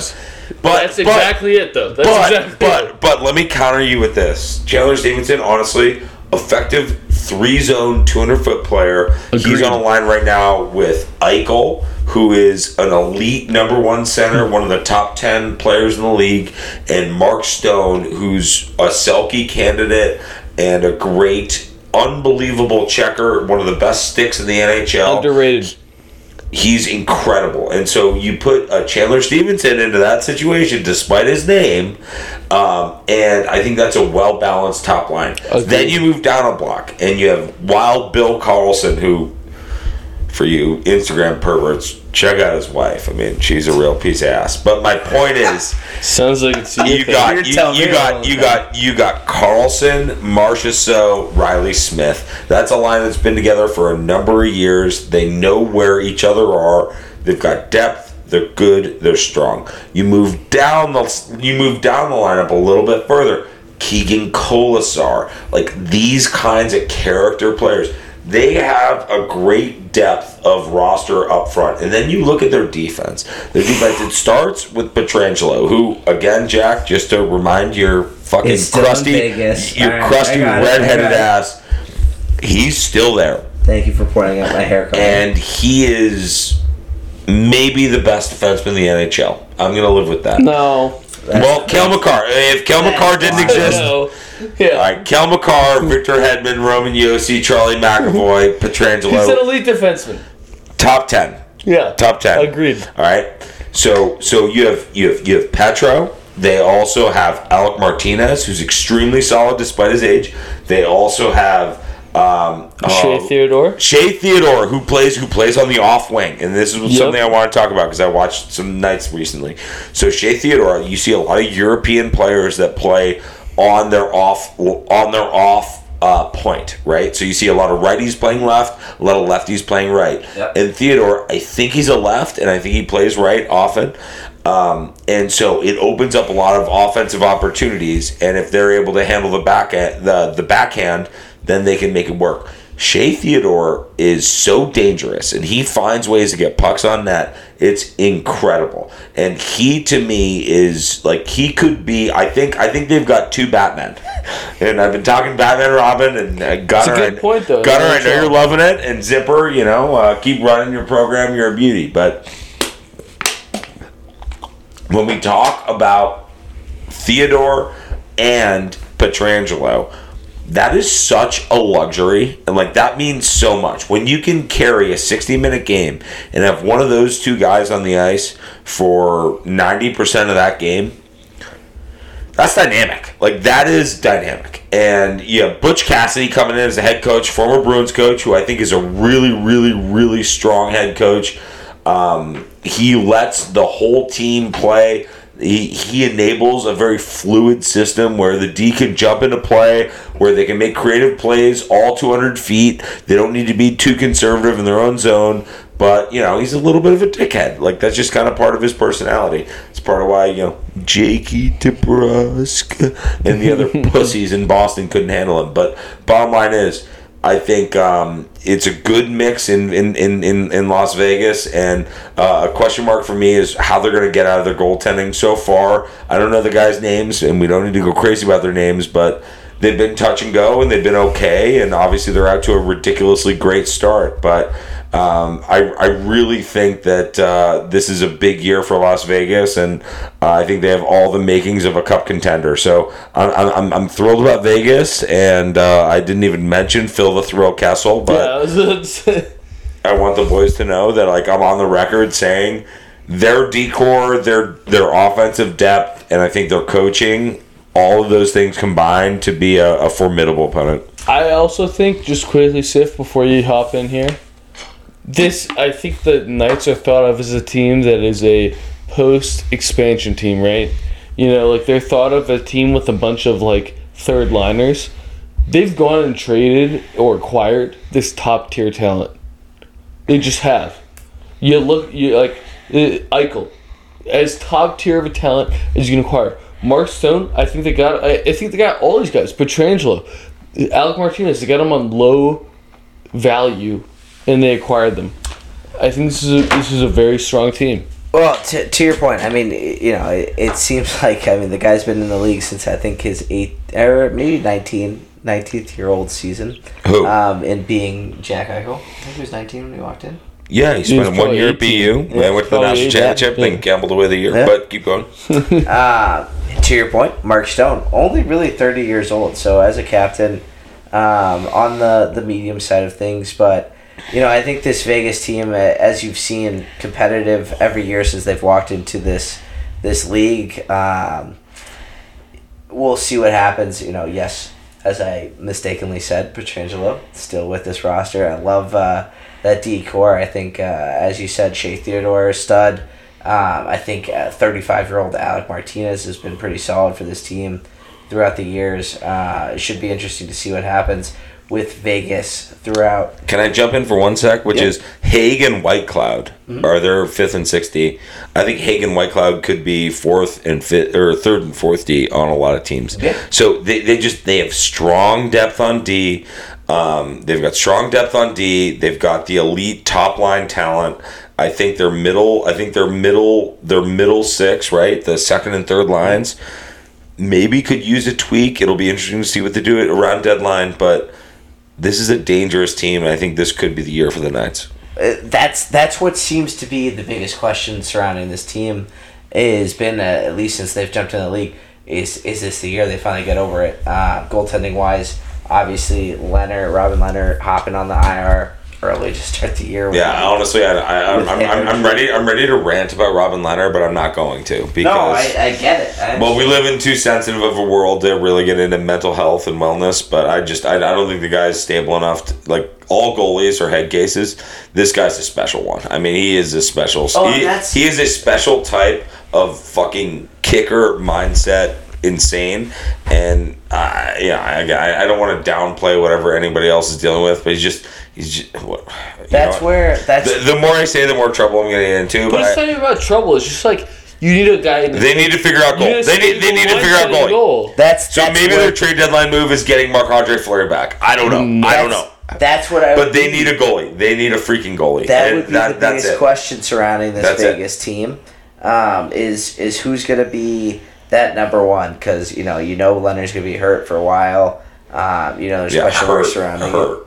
it. Um, moving on to the LA Kings, Drew Doughty and the Kings, 11, 7 and one to start the year for twenty three points. Um, an interesting roster, captained by Andre Kopitar. Um, an interesting line surrounded by Kopitar, Velarde, and I'm f- dropping whoever the last name Kempe. is. Kempe, that's who it is. Adrian Um, Kempe, man rocket. Yep, big score. Uh, the Kings, you know, it's it's a roster that that may not jump, you know, off, you know, j- might not jump off the paper, but um, I think it's a team that it, it's they're going to cause some trouble, and it may not be a playoff team, So we're but are, I do think they're going to compete. okay. And am I jumping in right now? It, it sounds like you are. That's my spot. So I watched the uh, LA Edmonton game last night, and a couple of my big notes there. Ten minutes into the game, there were nine block shots for LA Kings. You continue to watch a game, and the LA Kings consistently, head coach Todd McLellan, mm-hmm. are operating in this new wave trap one three one. They are the most disciplined, hard checking, hard working team. They get the most out of their talent, and they're not the most exciting team to watch. I'm not urging our listeners to watch every LA Kings game, but I gotta tell you, especially after watching them in the playoffs last year, the expectations for this team, right? They still have Kopitar, they still have uh, Doughty, they still have Quick and Net. Like they've got reasons to believe that they can hang around and be a pesky playoff team, and that's really what they're trying to do as a franchise. And I got to be honest with you, if I'm in the Western Conference, the last team I want to play in the first round is the LA Kings. I, I like I like the point. I think you're not spot on. You're you're spot on with it. Um, I know he's been around forever, but I, I do actually have to beg the question: Is Jonathan Quick that that goalie that gets you over the hump like he was? No. when they won their quit, won their Stanley Cups, and, and I honestly don't think he is at this point. Uh, should be interesting to see what happens. Alex, what do you got on that? Well, I like I, I I haven't watched a team for a full uh, like a full game, so I, I it, to that respect I can't I can't give you the insight there. What I'm gonna say is they're second in the league in goals, and they give up a shit ton too. They're bottom five in terms of goals against. So there's action happening in these games. What I like about this team, there does seem not necessarily a veteran core. But they're like Anze Kopitar, he's lost probably two to three steps. You know, not- Disagree. Disagree. yeah, but like he's a great player still. I just think he's slower. I, think he moves agree with slower. This is a team that I think, if they are disciplined, and I trust you, Ross, here, saying they're disciplined. Like I, I fully believe in you here. They got a, a lot of young guys coming up. Like they have one of the best prospect pools. I would love to see Quinton Byfield. So, And- By, so can I jump in on Byfield Yes. for a second? So, everything I just said about the about the Kings is acting in a world where Quinton Byfield does not exist. Because Yeah. as far as the NHL is concerned, Quinton Byfield does not exist. He Yeah. like broke his ankle or wrist or whatever the hell it was early on. Couldn't figure it out. Couldn't get in the lineup. Finally made his way in. Looked completely lost in the NHL. Quinn Byfield looks like a lost draft pick, and they took him what number two overall. Yeah. And so that's a problem. It's very hard for a franchise to get over a, a complete busted second round pick. Maybe he'll figure it out. Second overall. May- maybe he'll figure it out. I don't think he will. I certainly don't think he will this season. Um, but Todd McLellan, this coaching staff, the structure of how they operate, it's different. And I'm telling you, they're a pesky group. And I think that they're going to compete for one of the last seeds in the playoffs. And just like we saw last year with Edmonton, they took Edmonton to seven last year. And I think it's going to be more of the same. Um, so, you know, you've got guys like Blake Lizotte, who's, you know, your classic 20, uh, the Bruins love our 26 year old prospects. Blake Lizotte is a 26 year old prospect, and prospect's the wrong word, but, you know, good grinder, does his job, all these things. Um, they have awesome, they have awesome, awesome, awesome, like grinder depth. Um, and it's really about Arvidsson. It's about it's about uh, Anze Kopitar, not Andre, but Anze Kopitar, uh, a son of a coach. His dad was like the head coach for Slovenia. He just he's a beauty. He's a first ballot Hall of Famer in my opinion. He's one of the best that's ever done it. Um, and you need guys like Doughty to really carry the mail and stay healthy. Um, on defense, it's it's a little bit of an adventure. Um, they've got one other character that I do want to spend a moment on, which is uh, uh, Kaliyev. And so Kaliyev, he wears number 34 for them. He was a U.S. National Development Program guy, uh, despite the Russian name. He was Yeah, I born was in the U.S. say. Yeah, yeah, yeah. He's actually born in Bo- born in the US. Uzbekistan. Uzbekistan. No, he's, he's born, in whatever. He's a U.S. guy. He plays for the U.S. in the Olympics. Um, and so Arthur Kaliyev, he plays on their fourth line. And he's just a pure shooter. He shoots a puck from every fucking angle. And I, honestly, I love it. Like, I love it. He doesn't need to play a lot of minutes a night because he just isn't responsible. He doesn't do a lot of great, important things that coaches look for. But he fires the puck on net. He's a power play specialist. He's a shooter. He's a pure shooter, shooter, shooter. And he is an interesting guy that fits into their mix that they're just there's something about these kings i'm just telling you they're not a threat like they're not gonna go all the way but they're the last team i'd want to play out of the west I understand that. I, I have questions, question marks about what that defensive core looks like. Uh, you know, you're what you're gonna get from Drew Doughty. I love Mikey Anderson.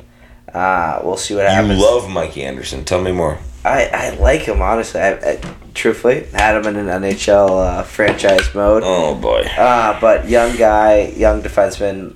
I, I think he's got upside to his game. Um, hasn't reached his full potential, but uh, but like I said, I, I do think there's still question marks surrounding that defensive core. Uh, so we'll see what happens with the Kings. Moving on to the Seattle Kraken, the newest franchise in this NHL. Uh, let crack home you know, a, a first line line that is surrounded by Jaden Schwartz, the uh, never age or the ever aging Jaden Schwartz, um, Alexander Wennberg, and Andre Burakovsky. Um, it, it's a uh, interesting Seattle Kraken team that that seems to uh, you know obviously last year being their first year in the league or two was it last year or two years ago. last year they were yeah last year was their first season That's what I thought. Um, so you know, traded um, Giordano at the deadline last year. Um, a team that is you know boasting uh, the young Matthew Beniers, who looked great in the World Junior Championship. Also, did he play in the, the Olympics? Matty Beniers, mask guy, yeah, he did, but yeah, let's not even talk about the COVID Olympics. It was just such a disaster. So it's a it's a very spirited effort from a Seattle team that has gone eight five and three for nineteen points to start the year. This uh, Pacific Conference starting to uh, a hot start. Um, not what you would expect with the Kings and and Kraken being up in the top two uh, top three. Um, but uh, you know the Seattle Kraken, interesting start. Alex, what do you got on the Kraken? I, i- it's an interesting team, Uh, and and the reason I say that is because like we kind of went through a similar experience with the Knights a couple years ago, right? The expansion teams get a bunch of third liners, and they get some of the best third liners, and some of those guys like you see on the Knights, William Karlsson, right, develops into like one of these top six forwards, right? He gets that opportunity. Um, it's a hard team to talk about without watching them every night. That's just like, and maybe you guys have a different vibe on it. I personally, I think it's a hard team to watch or to not watch and understand exactly what they're about. But you look up and down the lineup and you see a lot of names that you like. And I think that's one of the best things about it. And the other best thing, and this is what we saw with the Knights, and I think what we're seeing a little bit here, a lot of guys who want to prove it. You know, a lot of guys who haven't been given that top six opportunity, who all of a sudden are getting every opportunity they want. I think I, I, I don't know. I, I really I wish I watched them more because I actually think these are some of the most interesting years of a hockey team, and I think it's a t- like it's years your hockey team probably won't get because you're not an expansion team, you know. But I don't know. I don't. I, I really don't know. It's the biggest wild card there is. I'm interested to see if you guys have thoughts on this though. Oh, it's um, you know you're not wrong. I mean, adding Yanni Gourde through the expansion draft. Um, adding uh, you know Adam Larsson on the D. Uh, it's an interesting roster. It's a team that underperformed, or well, not maybe not underperformed last year, but just didn't perform last year. Um, a team that's finding their step in this this league. Um, you know, yes, you're you're seeing early, and, and Ross, I'll turn it over to you here quickly um, with the draft pick. And, you know, yes, he fell in this year's draft. And Shane Wright, a guy who has been instantly, you know, kind of Mid. uh, put into this lineup. He has been Bad. fairly fairly Bad. under underperforming to start this season. Uh, but you know, I, it, it's I'm interested to see and intrigued to hear what you've got on the Seattle Kraken. Yeah, uh, so you know, with the Kraken, right? Uh, a couple of expansion guys I really appreciate and love is uh, you know Yanni Gourde. Uh, we mentioned Jaden Schwartz, and uh, I, I think that Shane Wright. Sh- Shane Wright's a big storyline for this franchise. Huge. Uh, so you know, Shane Wright for those uninitiated, a lot of people thought Shane Wright was the kind of you know consensus number one overall pick. He kind of faded around uh, draft time, and ultimately they got him at number four. And they had him in the lineup for a bit. He wasn't playing a lot of minutes. Head coach Dave Hakstol, who I might emphasize, hack uh, before saying Hakstol. um, you know, he was in and out, and and they're struggling to develop Shane Wright. And so with this team, I don't want to go crazy with them. Um, yeah, I think there's some interest around what they can do and, and, and what to watch for them. But to be completely honest with our, our listeners, which I always aim to be, haven't watched a ton of Kraken. Uh, don't plan on watching a ton of Kraken. And the development of Shane Wright is something that they seem to have struggled with early on. Uh, I think that that will weigh on Dave Hakstol's future. And it wouldn't shock me if they had another season where they're big time sellers at the deadline and uh, Dave Hakstol will p- probably be replaced this offseason. So Well, the- I don't want to go crazy with them, but that's pretty much what I got for The you. The only thing, and I, I'm gonna make it quick and, and, and brief, is you know I, they he fell, he fell in that draft. There's no question about it. Um, so I think that takes a little bit of the responsibility off of Hextall. The fact is, the guy is you know he's 18 years old. He's finding his way. Um, if that means sending him down to the AHL and trying to find his time, uh, the panic button isn't fully hit there quite yet.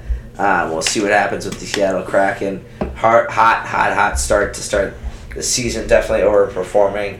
Moving on to uh, the team that holds the best player in the National Hockey League in Connor McDavid, the Edmonton Oilers, sitting at nine, eight, and zero for 18 points to start the season.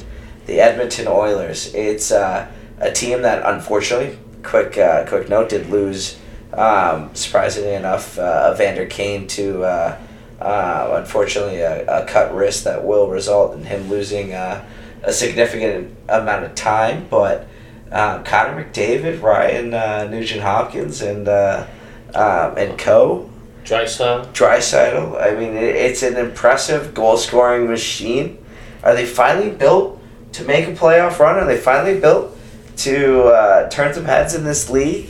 It, it seemingly seems so with McDavid. Just, you know, the one thing I will say before I turn it over to Ross with the uh, Edmonton Oilers is, you know, McDavid does seem like that captain that that seems like he's all serious. He's not going to be the guy that is flashy. He's not going to be the guy that um, says the outrageous comment.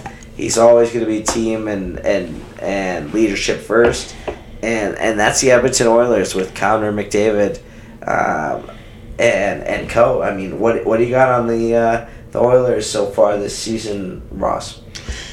Yeah. So, you know, Connor McDavid, aka McJesus. I mean, I'm not even going to talk about him because he's he's so dynamic. And if if you don't understand the importance of Connor McDavid to the sport of hockey, then I really encourage you to find a scenario where you can watch an Edmonton Oilers game in your local market because he's so special. He moves at a pace that is unprecedented. Um, and he makes plays that are just ridiculous. And I, I say all that in saying Leon Draisaitl is his German counterpart, who's the second best player on his team, and Leo is a totally different style player, but on just a tier below the elite level as Connor. So like they have arguably the two best forwards in the NHL. Mm-hmm. Like I that's not a hot take. And when you look at like balancing a roster with those kinds of guys and you look at who else they need, right? And and you go down their roster. So a guy like Zach Hyman, who again, uh, sorry, uh, listeners, but, but, but, what is it? Thank you, Prilosec, OTC, uh, live life uncompromised. um, but Zach Hyman. Okay, so he was on the Leafs before he signed his big free agent ticket with Edmonton, and I saw a lot of him uh, when he was on the Leafs when I was a Bruins fan, or well, as a Bruins fan, um, and Zach Hyman is like your ultimate grinder. And he can play on any top line, and he could score 30 goals, probably won't, but Zach Hyman you know, I had mixed mixed emotions about him, like Larry Wilder driving off a cliff and my new Maserati. Um, but you know, Zach Hyman, I thought it was you know a little bit greasy, a little bit cheap, a little bit dirty um, when he was playing for the Leafs. now when I watch him, I'm realizing I fucking love this guy. I mean, he is such a gamer. Uh, he's so valuable. He does so much for them. Evander Kane, you just mentioned, he got his he got his wrist cut by a skate recently, and that's going to take him out a couple of months, mm-hmm. um, which is definitely tough. He's been a huge addition for the team. Uh, legit power forward and a guy that. Uh, skating alongside McDavid, it's like the ultimate. It's the ultimate sidekick to McDavid because all he does is drive the net, cause mayhem, uh, play physical, and, and bring a little bit of wild card craziness. Um, so they also up front, right? You've got guys like Ryan Nugent Hopkins, who not my favorite. Thank you, Prilosec. Uh, not my favorite. Ryan Nugent Hopkins, but valuable, wins face-offs, does his job, does his role on defense, they've got a lot of problems, and and that's kind of where it comes to that. like the big question, and a lot of a lot of people that do like NBA NHL comparisons are like. When is McDavid going to win a championship? When is McDavid going to win a championship? And so that's what the entire National Hockey League world is asking. And the big question to me, it's going to relate to the back end. And when you look at the back end for them, Darnell Nurse is on a big contract. All right. Darnell Nurse is making $9.25 million a year. And in my opinion, Darnell Nurse is a $6.25 million a year player. And so that $3 million gap means so much in the NHL, where it's a very real hard cap league.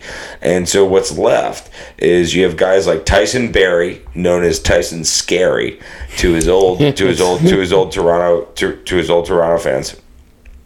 Um, Tyson Barrie, elite power play guy, but again, just not a reliable defenseman that you can count on. They have Cody Ceci, who's a solid guy back on the back end. Brett Kulak, who I think is similar to Ceci in, in, in that role. And Evan Bouchard. Evan Bouchard's a big player for this franchise. They're really counting on Bouchard to make a big step. Bouchard is a big shot. He was, you know, he's a young player. Um, Bouchard at 6'3", 23. Bouchard just 23 years old and you know they they thought Bouchard was going to be a power play specialist early in his career. And now he's at a point where they really need a lot more from him. And so they're asking a lot more from him. And it's evolving and we're seeing what we're going to see from him but at the end of the day I just think that this team is too weak on the back end to take that leap in net they have Jack Campbell and Stuart Skinner Jack Campbell's a little bit of a head case uh, long story short Bad. Long story short, they have problems in net, and I think they're weak on D. But Connor and Leo are going to drag them into contention. They made a case last postseason that said you don't need a balanced roster to compete in this league, and you know what? They don't need a balanced roster to compete in this league, but I think they need one to get over the top.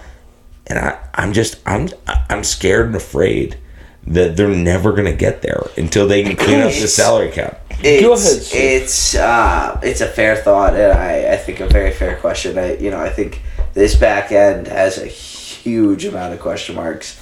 Um, Thirty two points and twenty eight points for Draisaitl, thirty two for being for McDavid. I mean, there's no question about it. You're going to light the lamp if you are those two.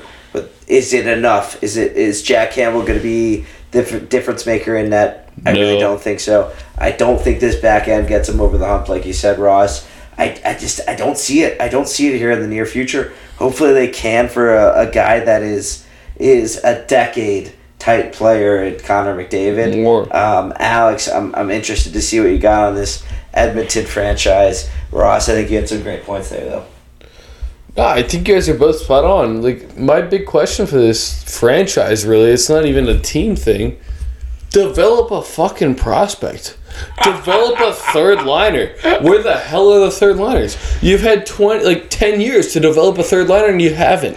They just haven't. When you have to go sign a Zach Hyman, and this is no discredit to Zach Hyman, the Leafs and the Oilers signed you. Well, I guess the Leafs developed him, but that that's kind of like if you're signing a grinder, you should be signing your skilled players and developing grinders. I it, it bothers me to a different level because you want to see these generation, and I think Draisaitl is generational too. I think if you were on a different team, you'd be talking about him differently, and I think everyone agrees on that too. I don't think that's a hot take. I just want, like, I think everybody in hockey wants to see more from this team, and we're not, and we don't have faith that we will. Can I jump in for one sec? And I'm, I'm sorry to jump all over your arm, dog. No, don't be sorry. But basically, spot on accurate with developing third liners. And one guy I just want to give a shout out to is this Kostin, K O S T I N. Yeah. He made a freaking impact. Uh, well, again, short sample, uh, uh, bias from how recently I watched him on Wednesday night. It's Thursday night we're recording. This Kostin. Kostin is their like fourth line identity guy. He's got a Yeah. little Tanner Jeannot in him. Um, and I really like what he's bringing to the table. And again, you're not wrong. They're missing out on a lot of those deets, but to me, the bigger issue, it's not about the depth up front. You got guys like Warren Foegele, who I've seen some effectiveness from, even though they didn't develop him. They got him from Carolina. No, it's not about yeah. but but but like, I'm not worried about the forward group. I'm worried about the defense and the goaltending. Agreed. Th- It's not like I don't disagree with you there, but like develop a second. Like if this team had three second line defensemen and no first line defensemen, I think they'd be good. I, I don't disagree with you. I don't. Like it's I really just don't. like it's just like sometimes I watch. Like again, I've been a draft watcher. I don't. I, I'm not going to say more, but I've been a draft watcher. It sucks to have a second rounder whose projection is a middle six forward. It- like you never feel good about that, but the reality is those players. If you get elite middle six end to end players, and it's not just forwards, it's defensemen too, right? Like a second pairing defenseman as your height doesn't feel good as a pick, doesn't feel good as a pickup, but they're invaluable, and they, they just are.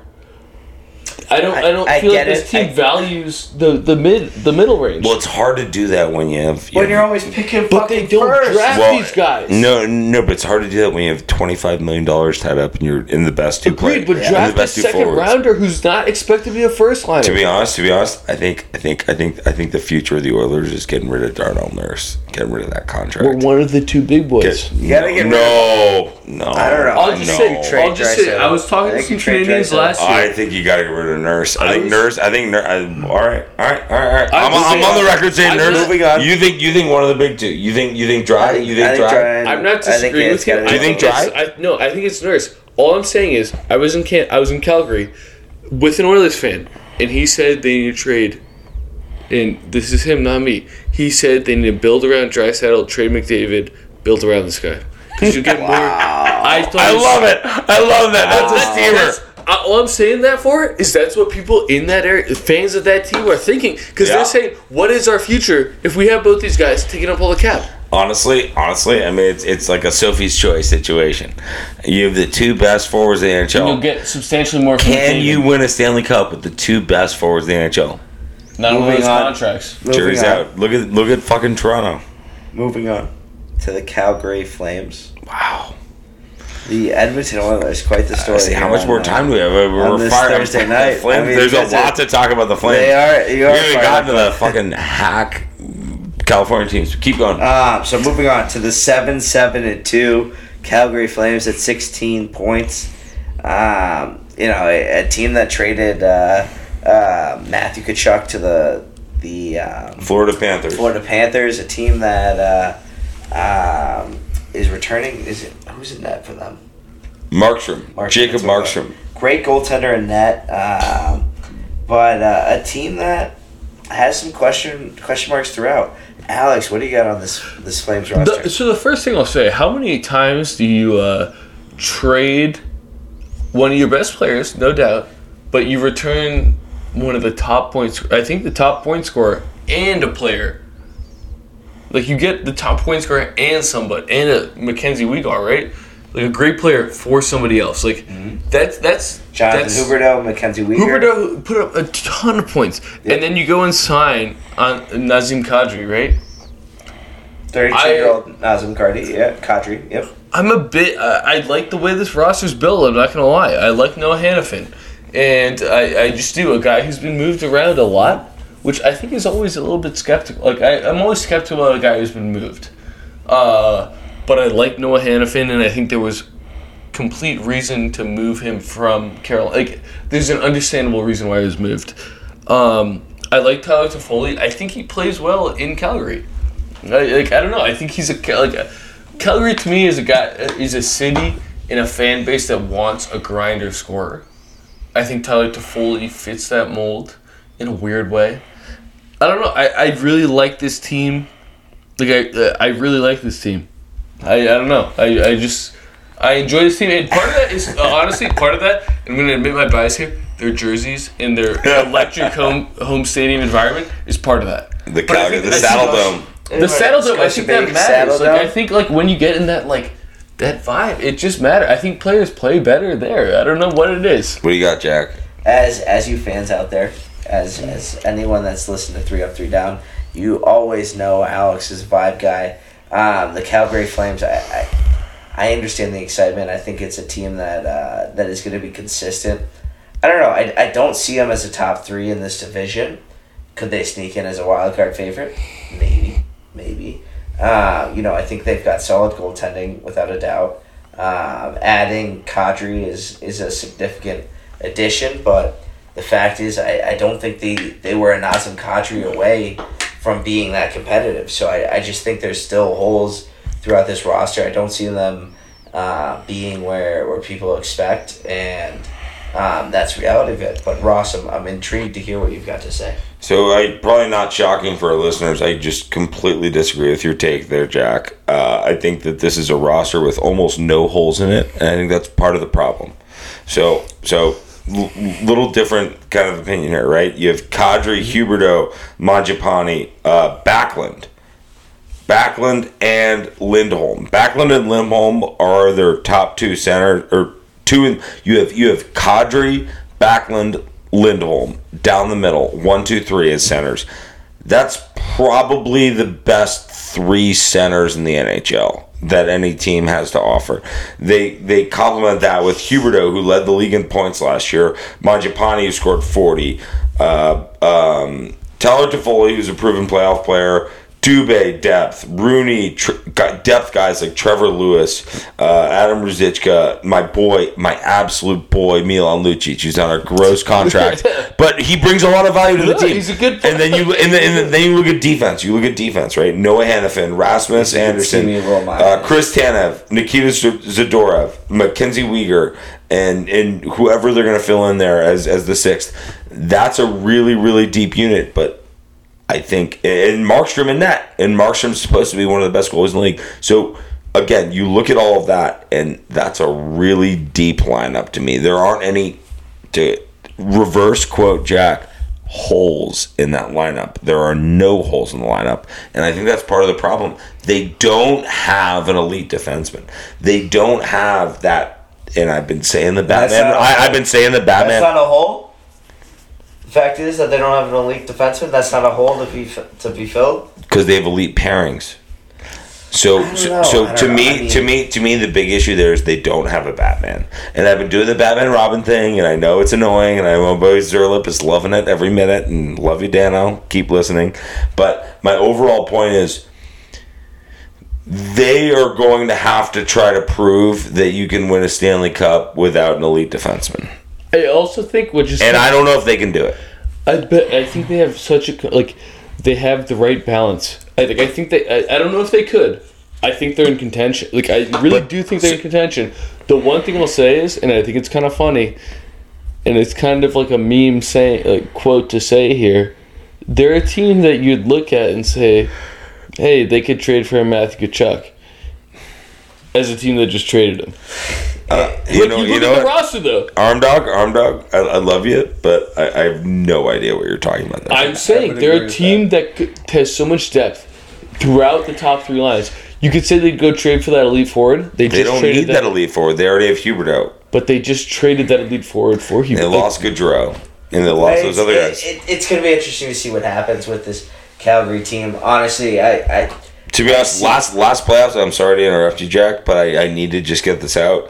Last playoffs, they got pumped by Edmonton because they were missing Chris Tanev, and Chris. Tanev means so much to that team. Um, so him staying healthy, et cetera, et cetera, like that's really important. And Chris Tanev is a really great piece, but Chris Tanev is not that fucking Batman guy. No. he's he's a shutdown guy, but he's not that Batman guy, and they really don't have that on the back end. I think that's the the gap uh, with this roster. Um, so again, I'm rooting for them. I'll like them, and Milan Lucic, you're my absolute boy. So if you're listening, I know you're not, but.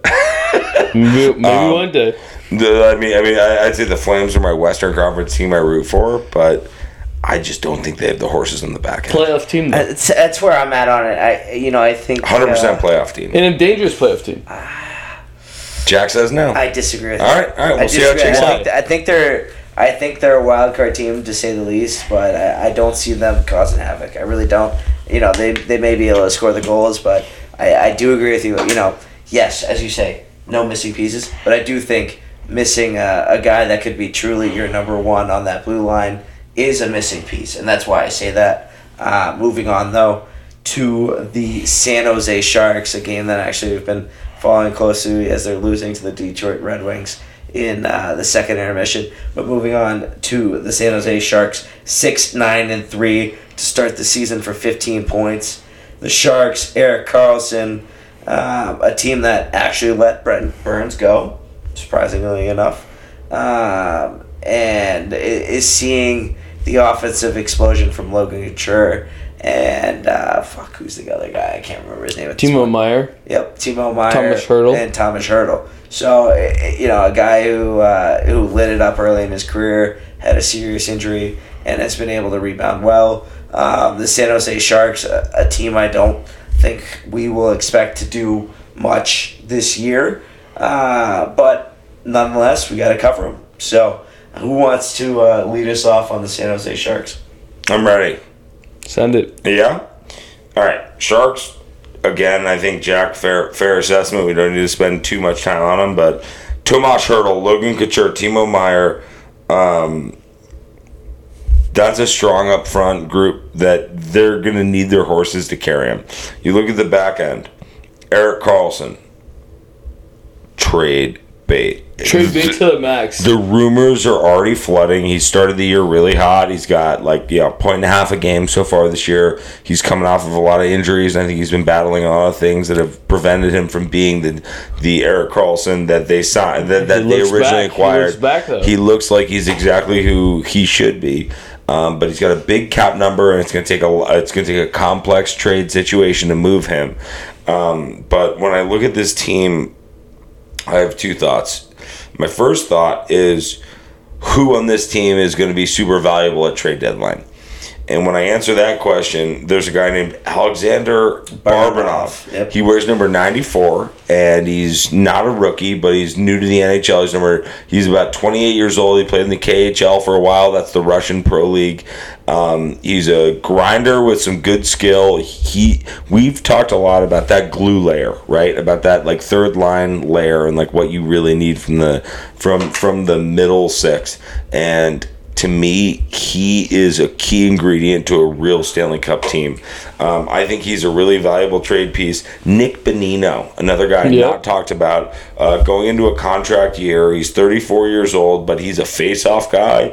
He's a penalty kill guy. Everybody remembers the HBK line, right? Um, it was uh, it was HBK, uh, H H. Uh, God damn it, the speedy Swede.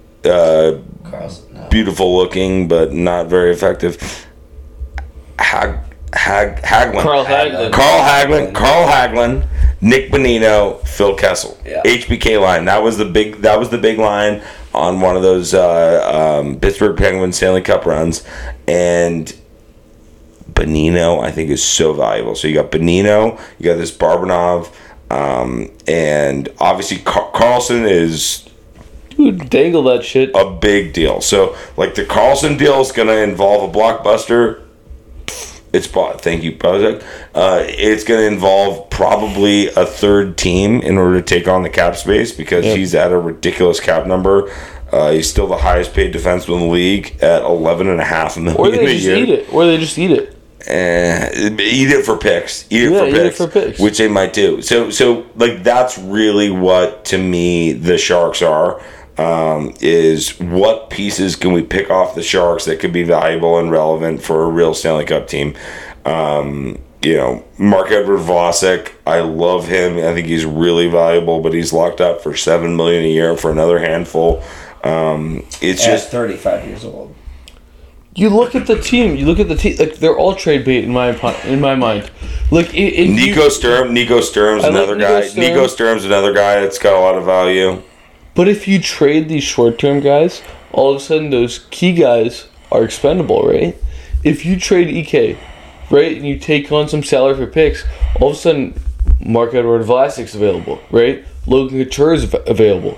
All these guys become available. They're kind of in a pendulum right now, and I think they're a team that can easily become, hey, let's let's sell house, let's let's load up on these picks, let's move on. Let's move on what I from this think- lost era. That's what I think will be interesting about the Seattle team. I think they'll, they'll be big sellers. Are we come talking about Seattle or are we talking about San Sorry, Jose? San Jose. Come come deadline time. I think this will be a team that, that sells high. Um, should be interesting to see what the uh, the Sharks are able to produce. in Wait, one last thing though. Yeah, On the trade bait, if they fully want to sell, and it's it's a long shot, Timo Meier, why not? He's twenty six. If you're gonna if you're gonna sell house, why not sell house? Yeah, I mean, my to me, Meier and Hertl are almost like the identical skill set. I, I think like the 2 They're really players, good players, the two but you can get so they- much for them. They're both highly skilled. They're both kind of big, um, and and they both bring like just a ton of talent to any first line. Like they're both like elite, big sized, highly skilled players. Um, I just honestly, to, to be honest with you, their arm dog those feel like the kind of guys that just don't get moved. And I I, like Hur- Hertl's on like a long term deal, and so like that makes it more complicated and less likely. Um, but I, I think the depth pieces, guys like Barabanov and Bonino, to me, are more likely to be sort of key ingredients to some Stanley Cup contender that is not the San Jose Sharks because that's not who the Sharks Agreed. are. And I feel bad. I feel bad for Quinny and the head coach Dave Quinn because I think he's a little bit of uh, you know being marched out to the slaughter there. It, it's a tough situation to be at. Um, the San Jose Sharks at like we said six nine and three for fifteen points. Moving on to the Vancouver Canucks, the Canuckleheads um, at five nine and three for thirteen points. Brock Boeser and the Canucks have uh, have have struggled to say the least to start this year. Alex, I know you're eager to get right at it. The Vancouver Canucks, what do you got? Yeah, so first off, and this is less on a hockey note, um, they're they're alter. Uh, what do they call them? The what are the alternate jerseys they released this year? The year? retros. the, retros, I think. fantastic, beautiful. Probably my favorite of the group. If you're a Canucks fan, be happy about those for this year. Um, talk about talent just not leading to wins. This is the Canucks team. I really love a lot of these players. And you look at it, like JT Miller, Brock Boeser, Ilya Mikheyev, okay? Like, fantastic. Bo Horvat, Elias Pettersson, fantastic. I don't know what they do with these guys. I think Bo Horvat is the blockbuster move of the deadline. So he's on a he's, he's on a contract year. He's on a contract year. I think Bo Horvat, if he's been performing, it, he's been scoring. He's had his best season to date. He's playing better than he has or ever has. Bo Horvat, if you're the Canucks, you're looking and you're saying, how much can we get for this guy? They don't have cap space. They don't. They can't re-sign him. Like he's walking. He's. I, I think he's almost a lock to be traded unless they trade a guy on a big contract, which is way harder. They can go get anything they want for Bo Horvat right now. Well, it's it's. I understand that, and and before we turn over the page to Look Ross, at team like maybe Vegas, Vegas could be Anyone who Vegas has cap space wants this guy. Vegas, Anyone who Vegas. has cap, But who I, needs a center? I'm saying th- so. The one team that's been rumored big time, like huge for Bo Horvat, the Detroit Red Wings. I and I, Get out of here! Get out of here! Eh, I, Wait, I'm wait, gonna wait, end that no, thought. no, No, no. no! I'm gonna end that thought. thought, We'll see. We'll That's see. a national- Play, play themselves into a playoff conversation. no, We'll but this isn't this isn't a play. This isn't a build up for the playoff thing. This is a real rumor. This is one of the top rumors of where Bo Horvat could go. There's rumors Yzerman likes him, and they're a team that could trade for him with a prospect pool that's as deep as anyone's. Edvinsson. Wings- They would take Edvinsson. It might. It might. Like, but that, that's what I'm saying. Like, I think the the the big rumor It would take is Edvinsson. Bo, It would take Bo. Horvat to the Wings. It's it's not being a biased thing. That's the number one trade destination for him right now.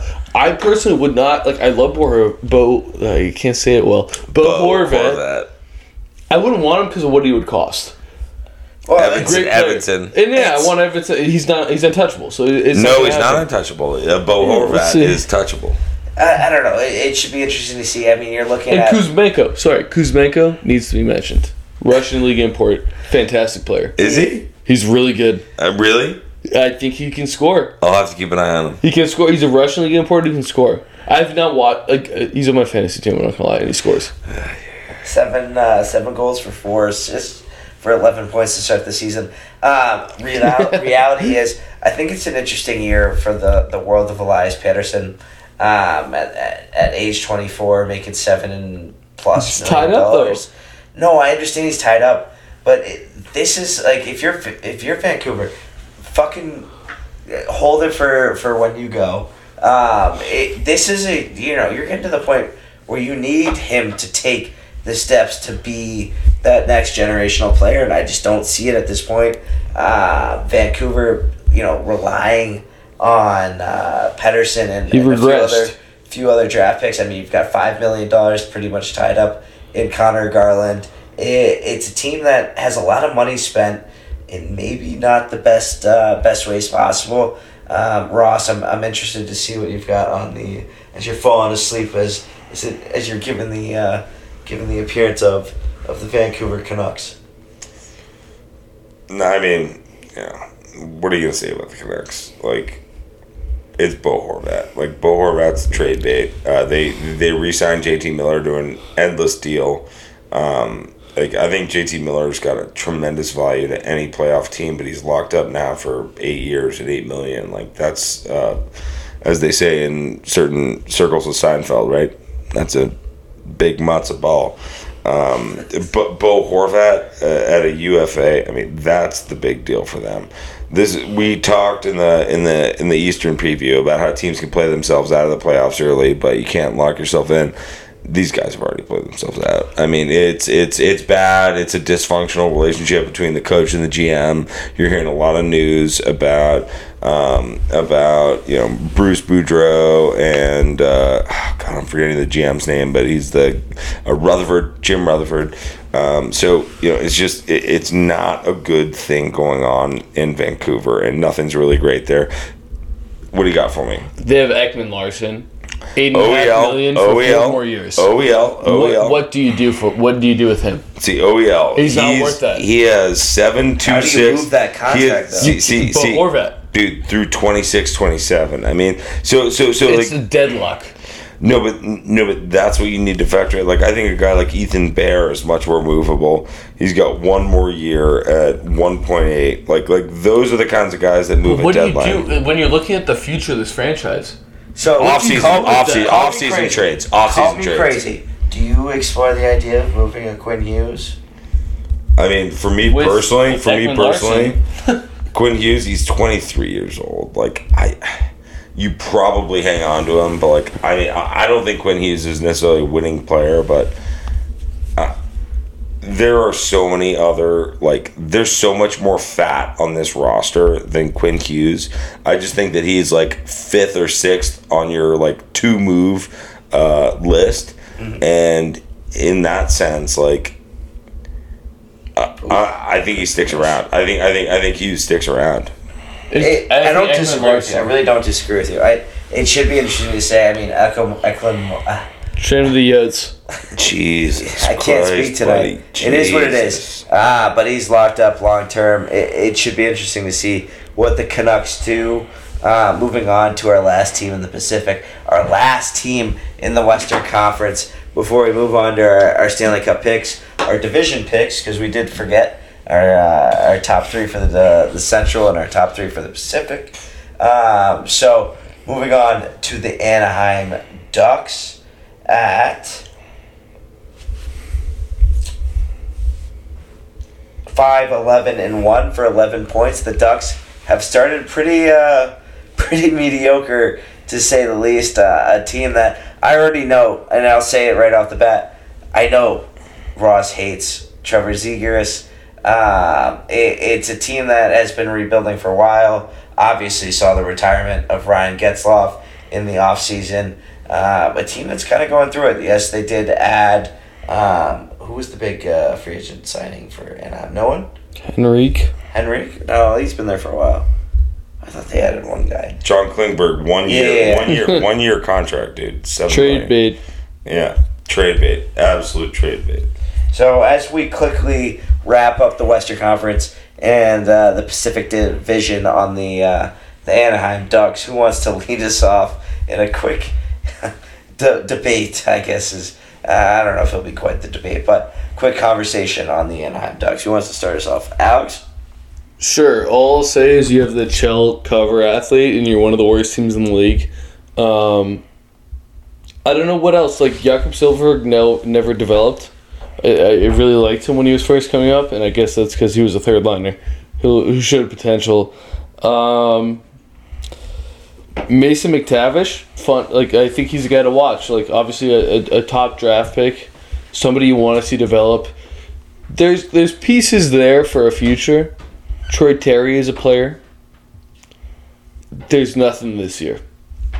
But watch the guys. Watch your Chelstar. You know, Zegras is fun to watch. Whether or not you like, I I think you might agree with me, Ross, here on this. I'm not the biggest fan of like the whoopsie doo hockey, and I like it when it's met with a little physicality. I don't think Zegras is a playoff player, and I don't know if we'll see that for a couple of years. Either way, like he might be, but I think we're a couple years away from uh, finding out if they he is. You know, because I don't think they're getting there. But what do you got? Yeah, I mean, to me, I, I I'm, I'm I'm really geared up to rant about Zegras and how much Do I it. dislike the player because it's gonna be. All right, here we go. I want to hear. Trevor Zegras. Trevor fucking Zegras. All right, Bedford, New York. I don't know anybody who knows Bedford, New York, but it's an extremely nice place to grow up. Uh, Trevor Zegras. Liked him at BU. A lot of talent. National program. Olympics. Or uh, not the Olympics, but the uh, World Juniors. He was a hero. He, he was the man. Uh, he, was, he was very cool. He's gotten into the NHL. He's played about 100 games, and all of a sudden he's on the cover of the fucking video game. now, let me tell you something about this overprivileged, baby faced little bitch.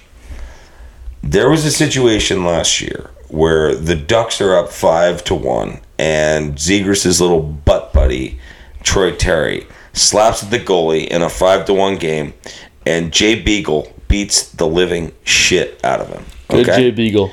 That was the situation last year. And this shaped my opinion on Zegras and my opinion on the Ducks.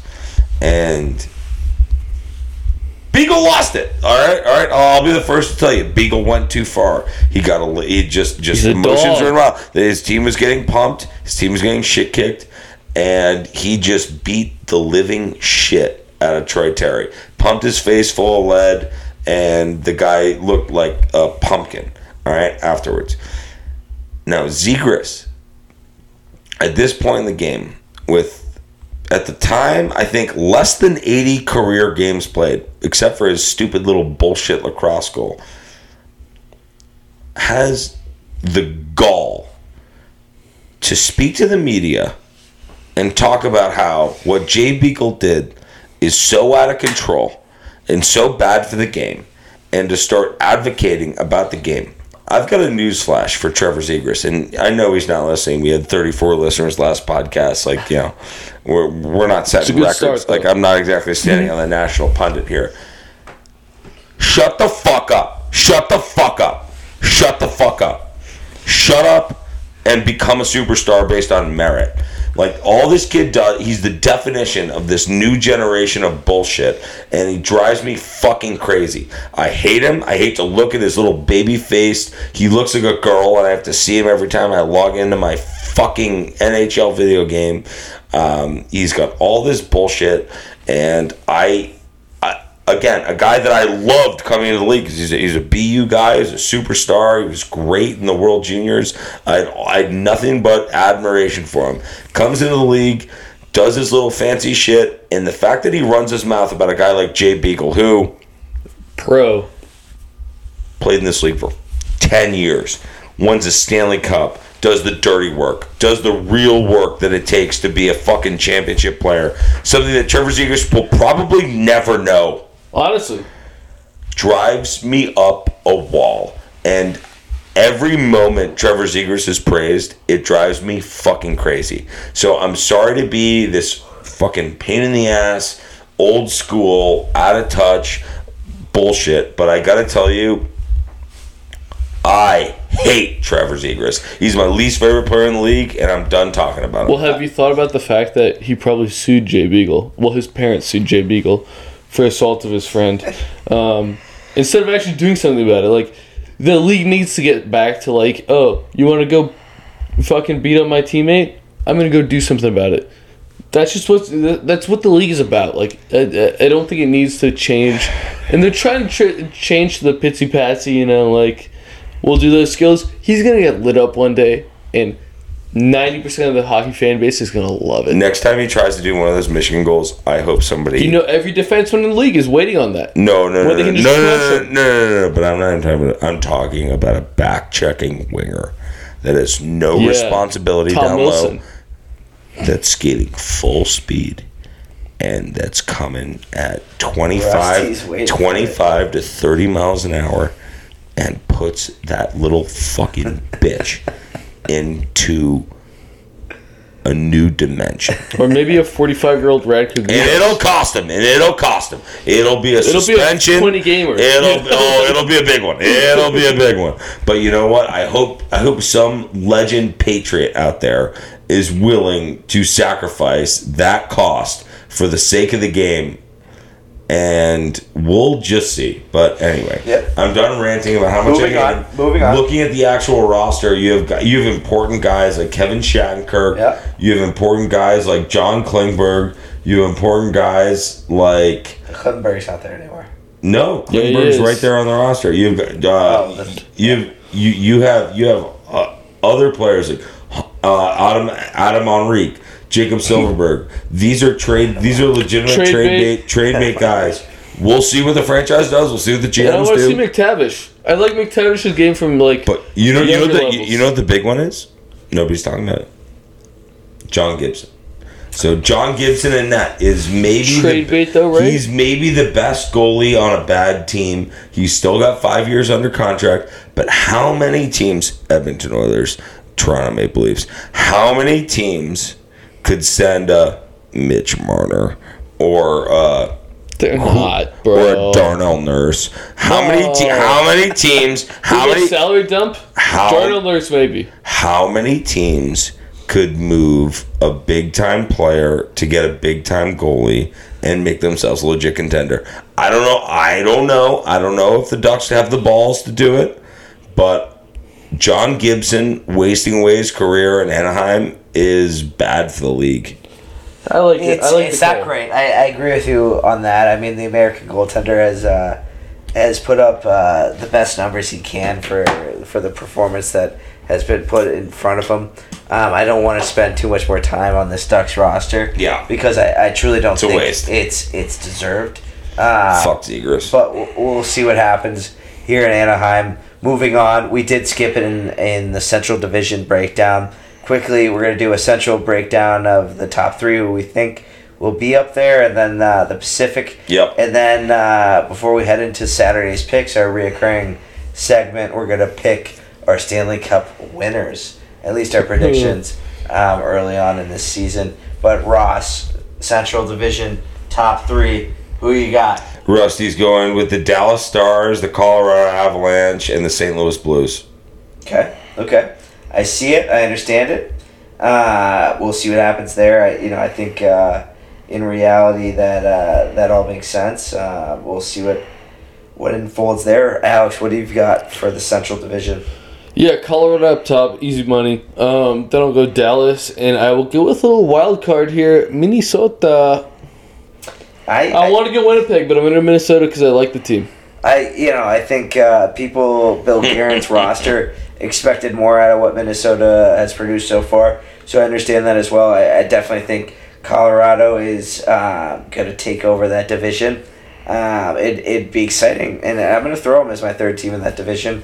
Um, great goal from Seattle to win it in overtime. Is I'm going to take Dallas as the third seed in that division Nice. and I'm gonna take. Uh, I guess it's gonna be. You know, I think Winnipeg uh, is a good, talented roster, and I think they'll I've take got different the here. second team here in the uh, the Central Division. So you have what? You you have Colorado, Winnipeg, Dallas. Yep. All right, and I have Colorado, Dallas, and St. Louis. And Yep. who do you got, Arm Dog? Colorado, uh, Dallas, and Minnesota. Mini. All right, cool. All right, we're on to the I like Pacific. that. Moving on to the Pacific. Quick uh, top three on the Pacific. Moving uh, to a little bit of a different direction. Alex, who do you got for the top three in the Pacific? Yeah, so I got Vegas, I got Calgary, and I have Edmonton. Okay, I, I like it. I understand it. Um, I like Vegas. I like uh, um, Edmonton. And I'm going to shock the world by saying uh, LA Kings take that third spot. I like it. I like that pick from Sif, but I'm gonna go with uh, the Arm Dog, Vegas and Alberta. So Vegas, Edmonton, Calgary. Uh, I'm I'm I'm, I'm I like Alberta. mirror- yeah, Vegas and Alberta. Uh, that's Yeah. Rusty's pick. I like it. I like it a lot. Moving on, um, since we've wrapped up officially our division breakdowns for all four divisions, we're going to move into our. Uh, and I know it's tough to say, and I know it's hard to say, but we're gonna keep track of it. We're gonna we're gonna look at it here come postseason time. Who are the boys' Stanley Cup winners? Who wants to go first? So we need to pick. We need to pick the two teams in the winner. Let's pick two teams, yeah. Two teams in the winner. Somebody can't over somebody, because then Okay. we get a win. We have two chances at Okay. a win, you know, if you get one of them. It's a moral victory. All right, I can get behind that. Who wants to lead us off?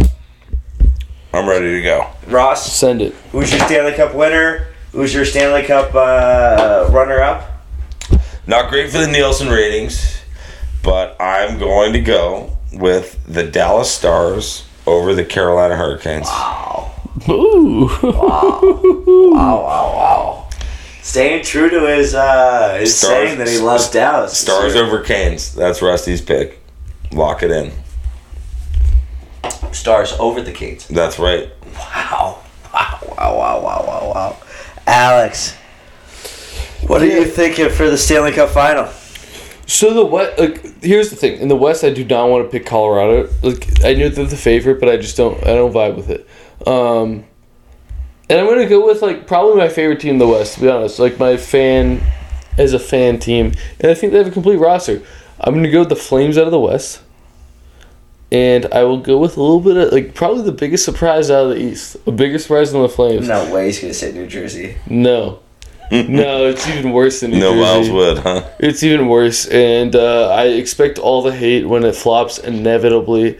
I'm gonna go with the Leafs out of the East. They score the way to a cup final and get outplayed by the Flames. An Flames- all an all Canada All final. Canada, Flames Flames over Leafs. win. That'd be pretty wild. Flames, Flames over And I think it would be one of the most electric series. Wow. All right. That's Uh, The good. Flames, in the, the the Leafs in the Saddledome, they're gonna Oh, get shit on. Wow. what do you got, Uh, Zipper? What do you got, I like the picks there. Uh, personally, I'm gonna be the homer that says I think Colorado, Colorado, Colorado returns How's to that another- homer? to another Stanley Cup, and I do think they take it over the. Uh, I'm gonna say this year, your team, the Boston Bruins. I think they're gonna beat the Colorado Avalanche. Are gonna beat the Boston Bruins in six games. Oh, he's In picking the games. Games. He's picking the is what I'm games. All right, our Saturday night picks. That's what's left. moving on as we uh, i know it's been a long one but moving on to our weekly segment uh, brought to you by star 6 media check out all the pod pro, uh, all the podcasts check out the uh, the website that's coming soon moving on to the star 6 media saturday picks alex who do you got for your pick on saturday Yeah, it seems like a good time. It's not too easy of a take. It's actually, I think, a pretty even game. I got my boys, the Detroit Red Wings, taking on the Columbus Blue Jackets and winning. I'm obviously not picking at them. yeah, them. 18 and 13 not, a, not an even game but that's all right What? Hey, he took it. That's great. He's got. Hey, You got we're in shut Columbus. up! Shut up! No, no, no. We're What, what do you got, Jack? What do you got, bro. Jack? right uh, just quickly the standings from last week 1 and 0 for No, Alex. Jack, Jack, Oh, Jack, and two, Jack, oh, Jack. and one for uh, uh, Ross and I.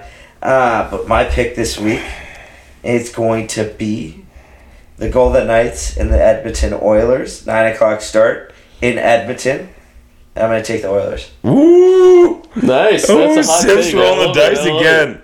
So I, I gambled on I gambled on the first week, and I'm just gonna fucking dump it out right now. Oh, fuck you. Boston Bruins Fuck at home you. over the Chicago Blackhawks. As I that what saw it on his phone. it. Fuck Put the fucking mortgage on it. Put the mortgage on it. Good team rolling at home against a bad team struggling on the road. Bruins, Bruins, Bruins, Bruins, Bruins. That's the lock. I'm gonna probably be very poor on Sunday, but uh, hopefully I'll hammer the bees and uh, parlay that into some good NFL bets on Sunday. I love For it. For all you 30 listeners of, of, uh, of you out there, I hope you're on the Hawks.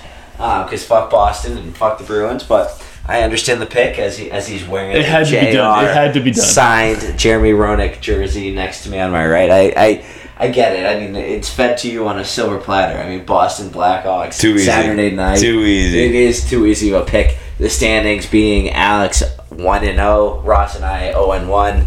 Uh, early start to the uh, Saturday picks, a, a fun segment. We look forward to uh, kind of giving you guys throughout the season. Uh, just to uh, to end her off, give you the shout outs. Star Six Media, we are proud to be a part of it. Um, go check out Only Football, Three Up, Three Down, Big League Chicago, JCA Sports, Sports Strip, EAFP, all the all the podcasts that Star Six Media offers. We got a website coming to you here soon. Um, should be exciting stuff coming from uh, the Star Six Media Group. Ross, Alex, appreciate you joining me as always. Another fun episode, number two in the books. Alex, final thoughts on uh, on this Thursday night? No, I'm excited. We got to go through all these teams. I think it's good. I, I, I really enjoyed it. I hope the listeners enjoyed it, and I'm excited we'll be getting into like more current events, I'd say, on the NHL, and uh, I'm excited for that too. Yeah, but it's been good, boys. I've, I've really enjoyed it. Yeah, what would you got, Russ? No, I love doing predictions like with the benefit of like a almost a month of the year. Like like we get to actually get like a preview of the teams before we give our picks. Uh, it feels great. But hey, roll damn stars and uh, fuck Trevor Zegras. So rock and roll. Amen. As as I said, appreciate you guys tuning in. Have a great night, and we'll see you guys next week.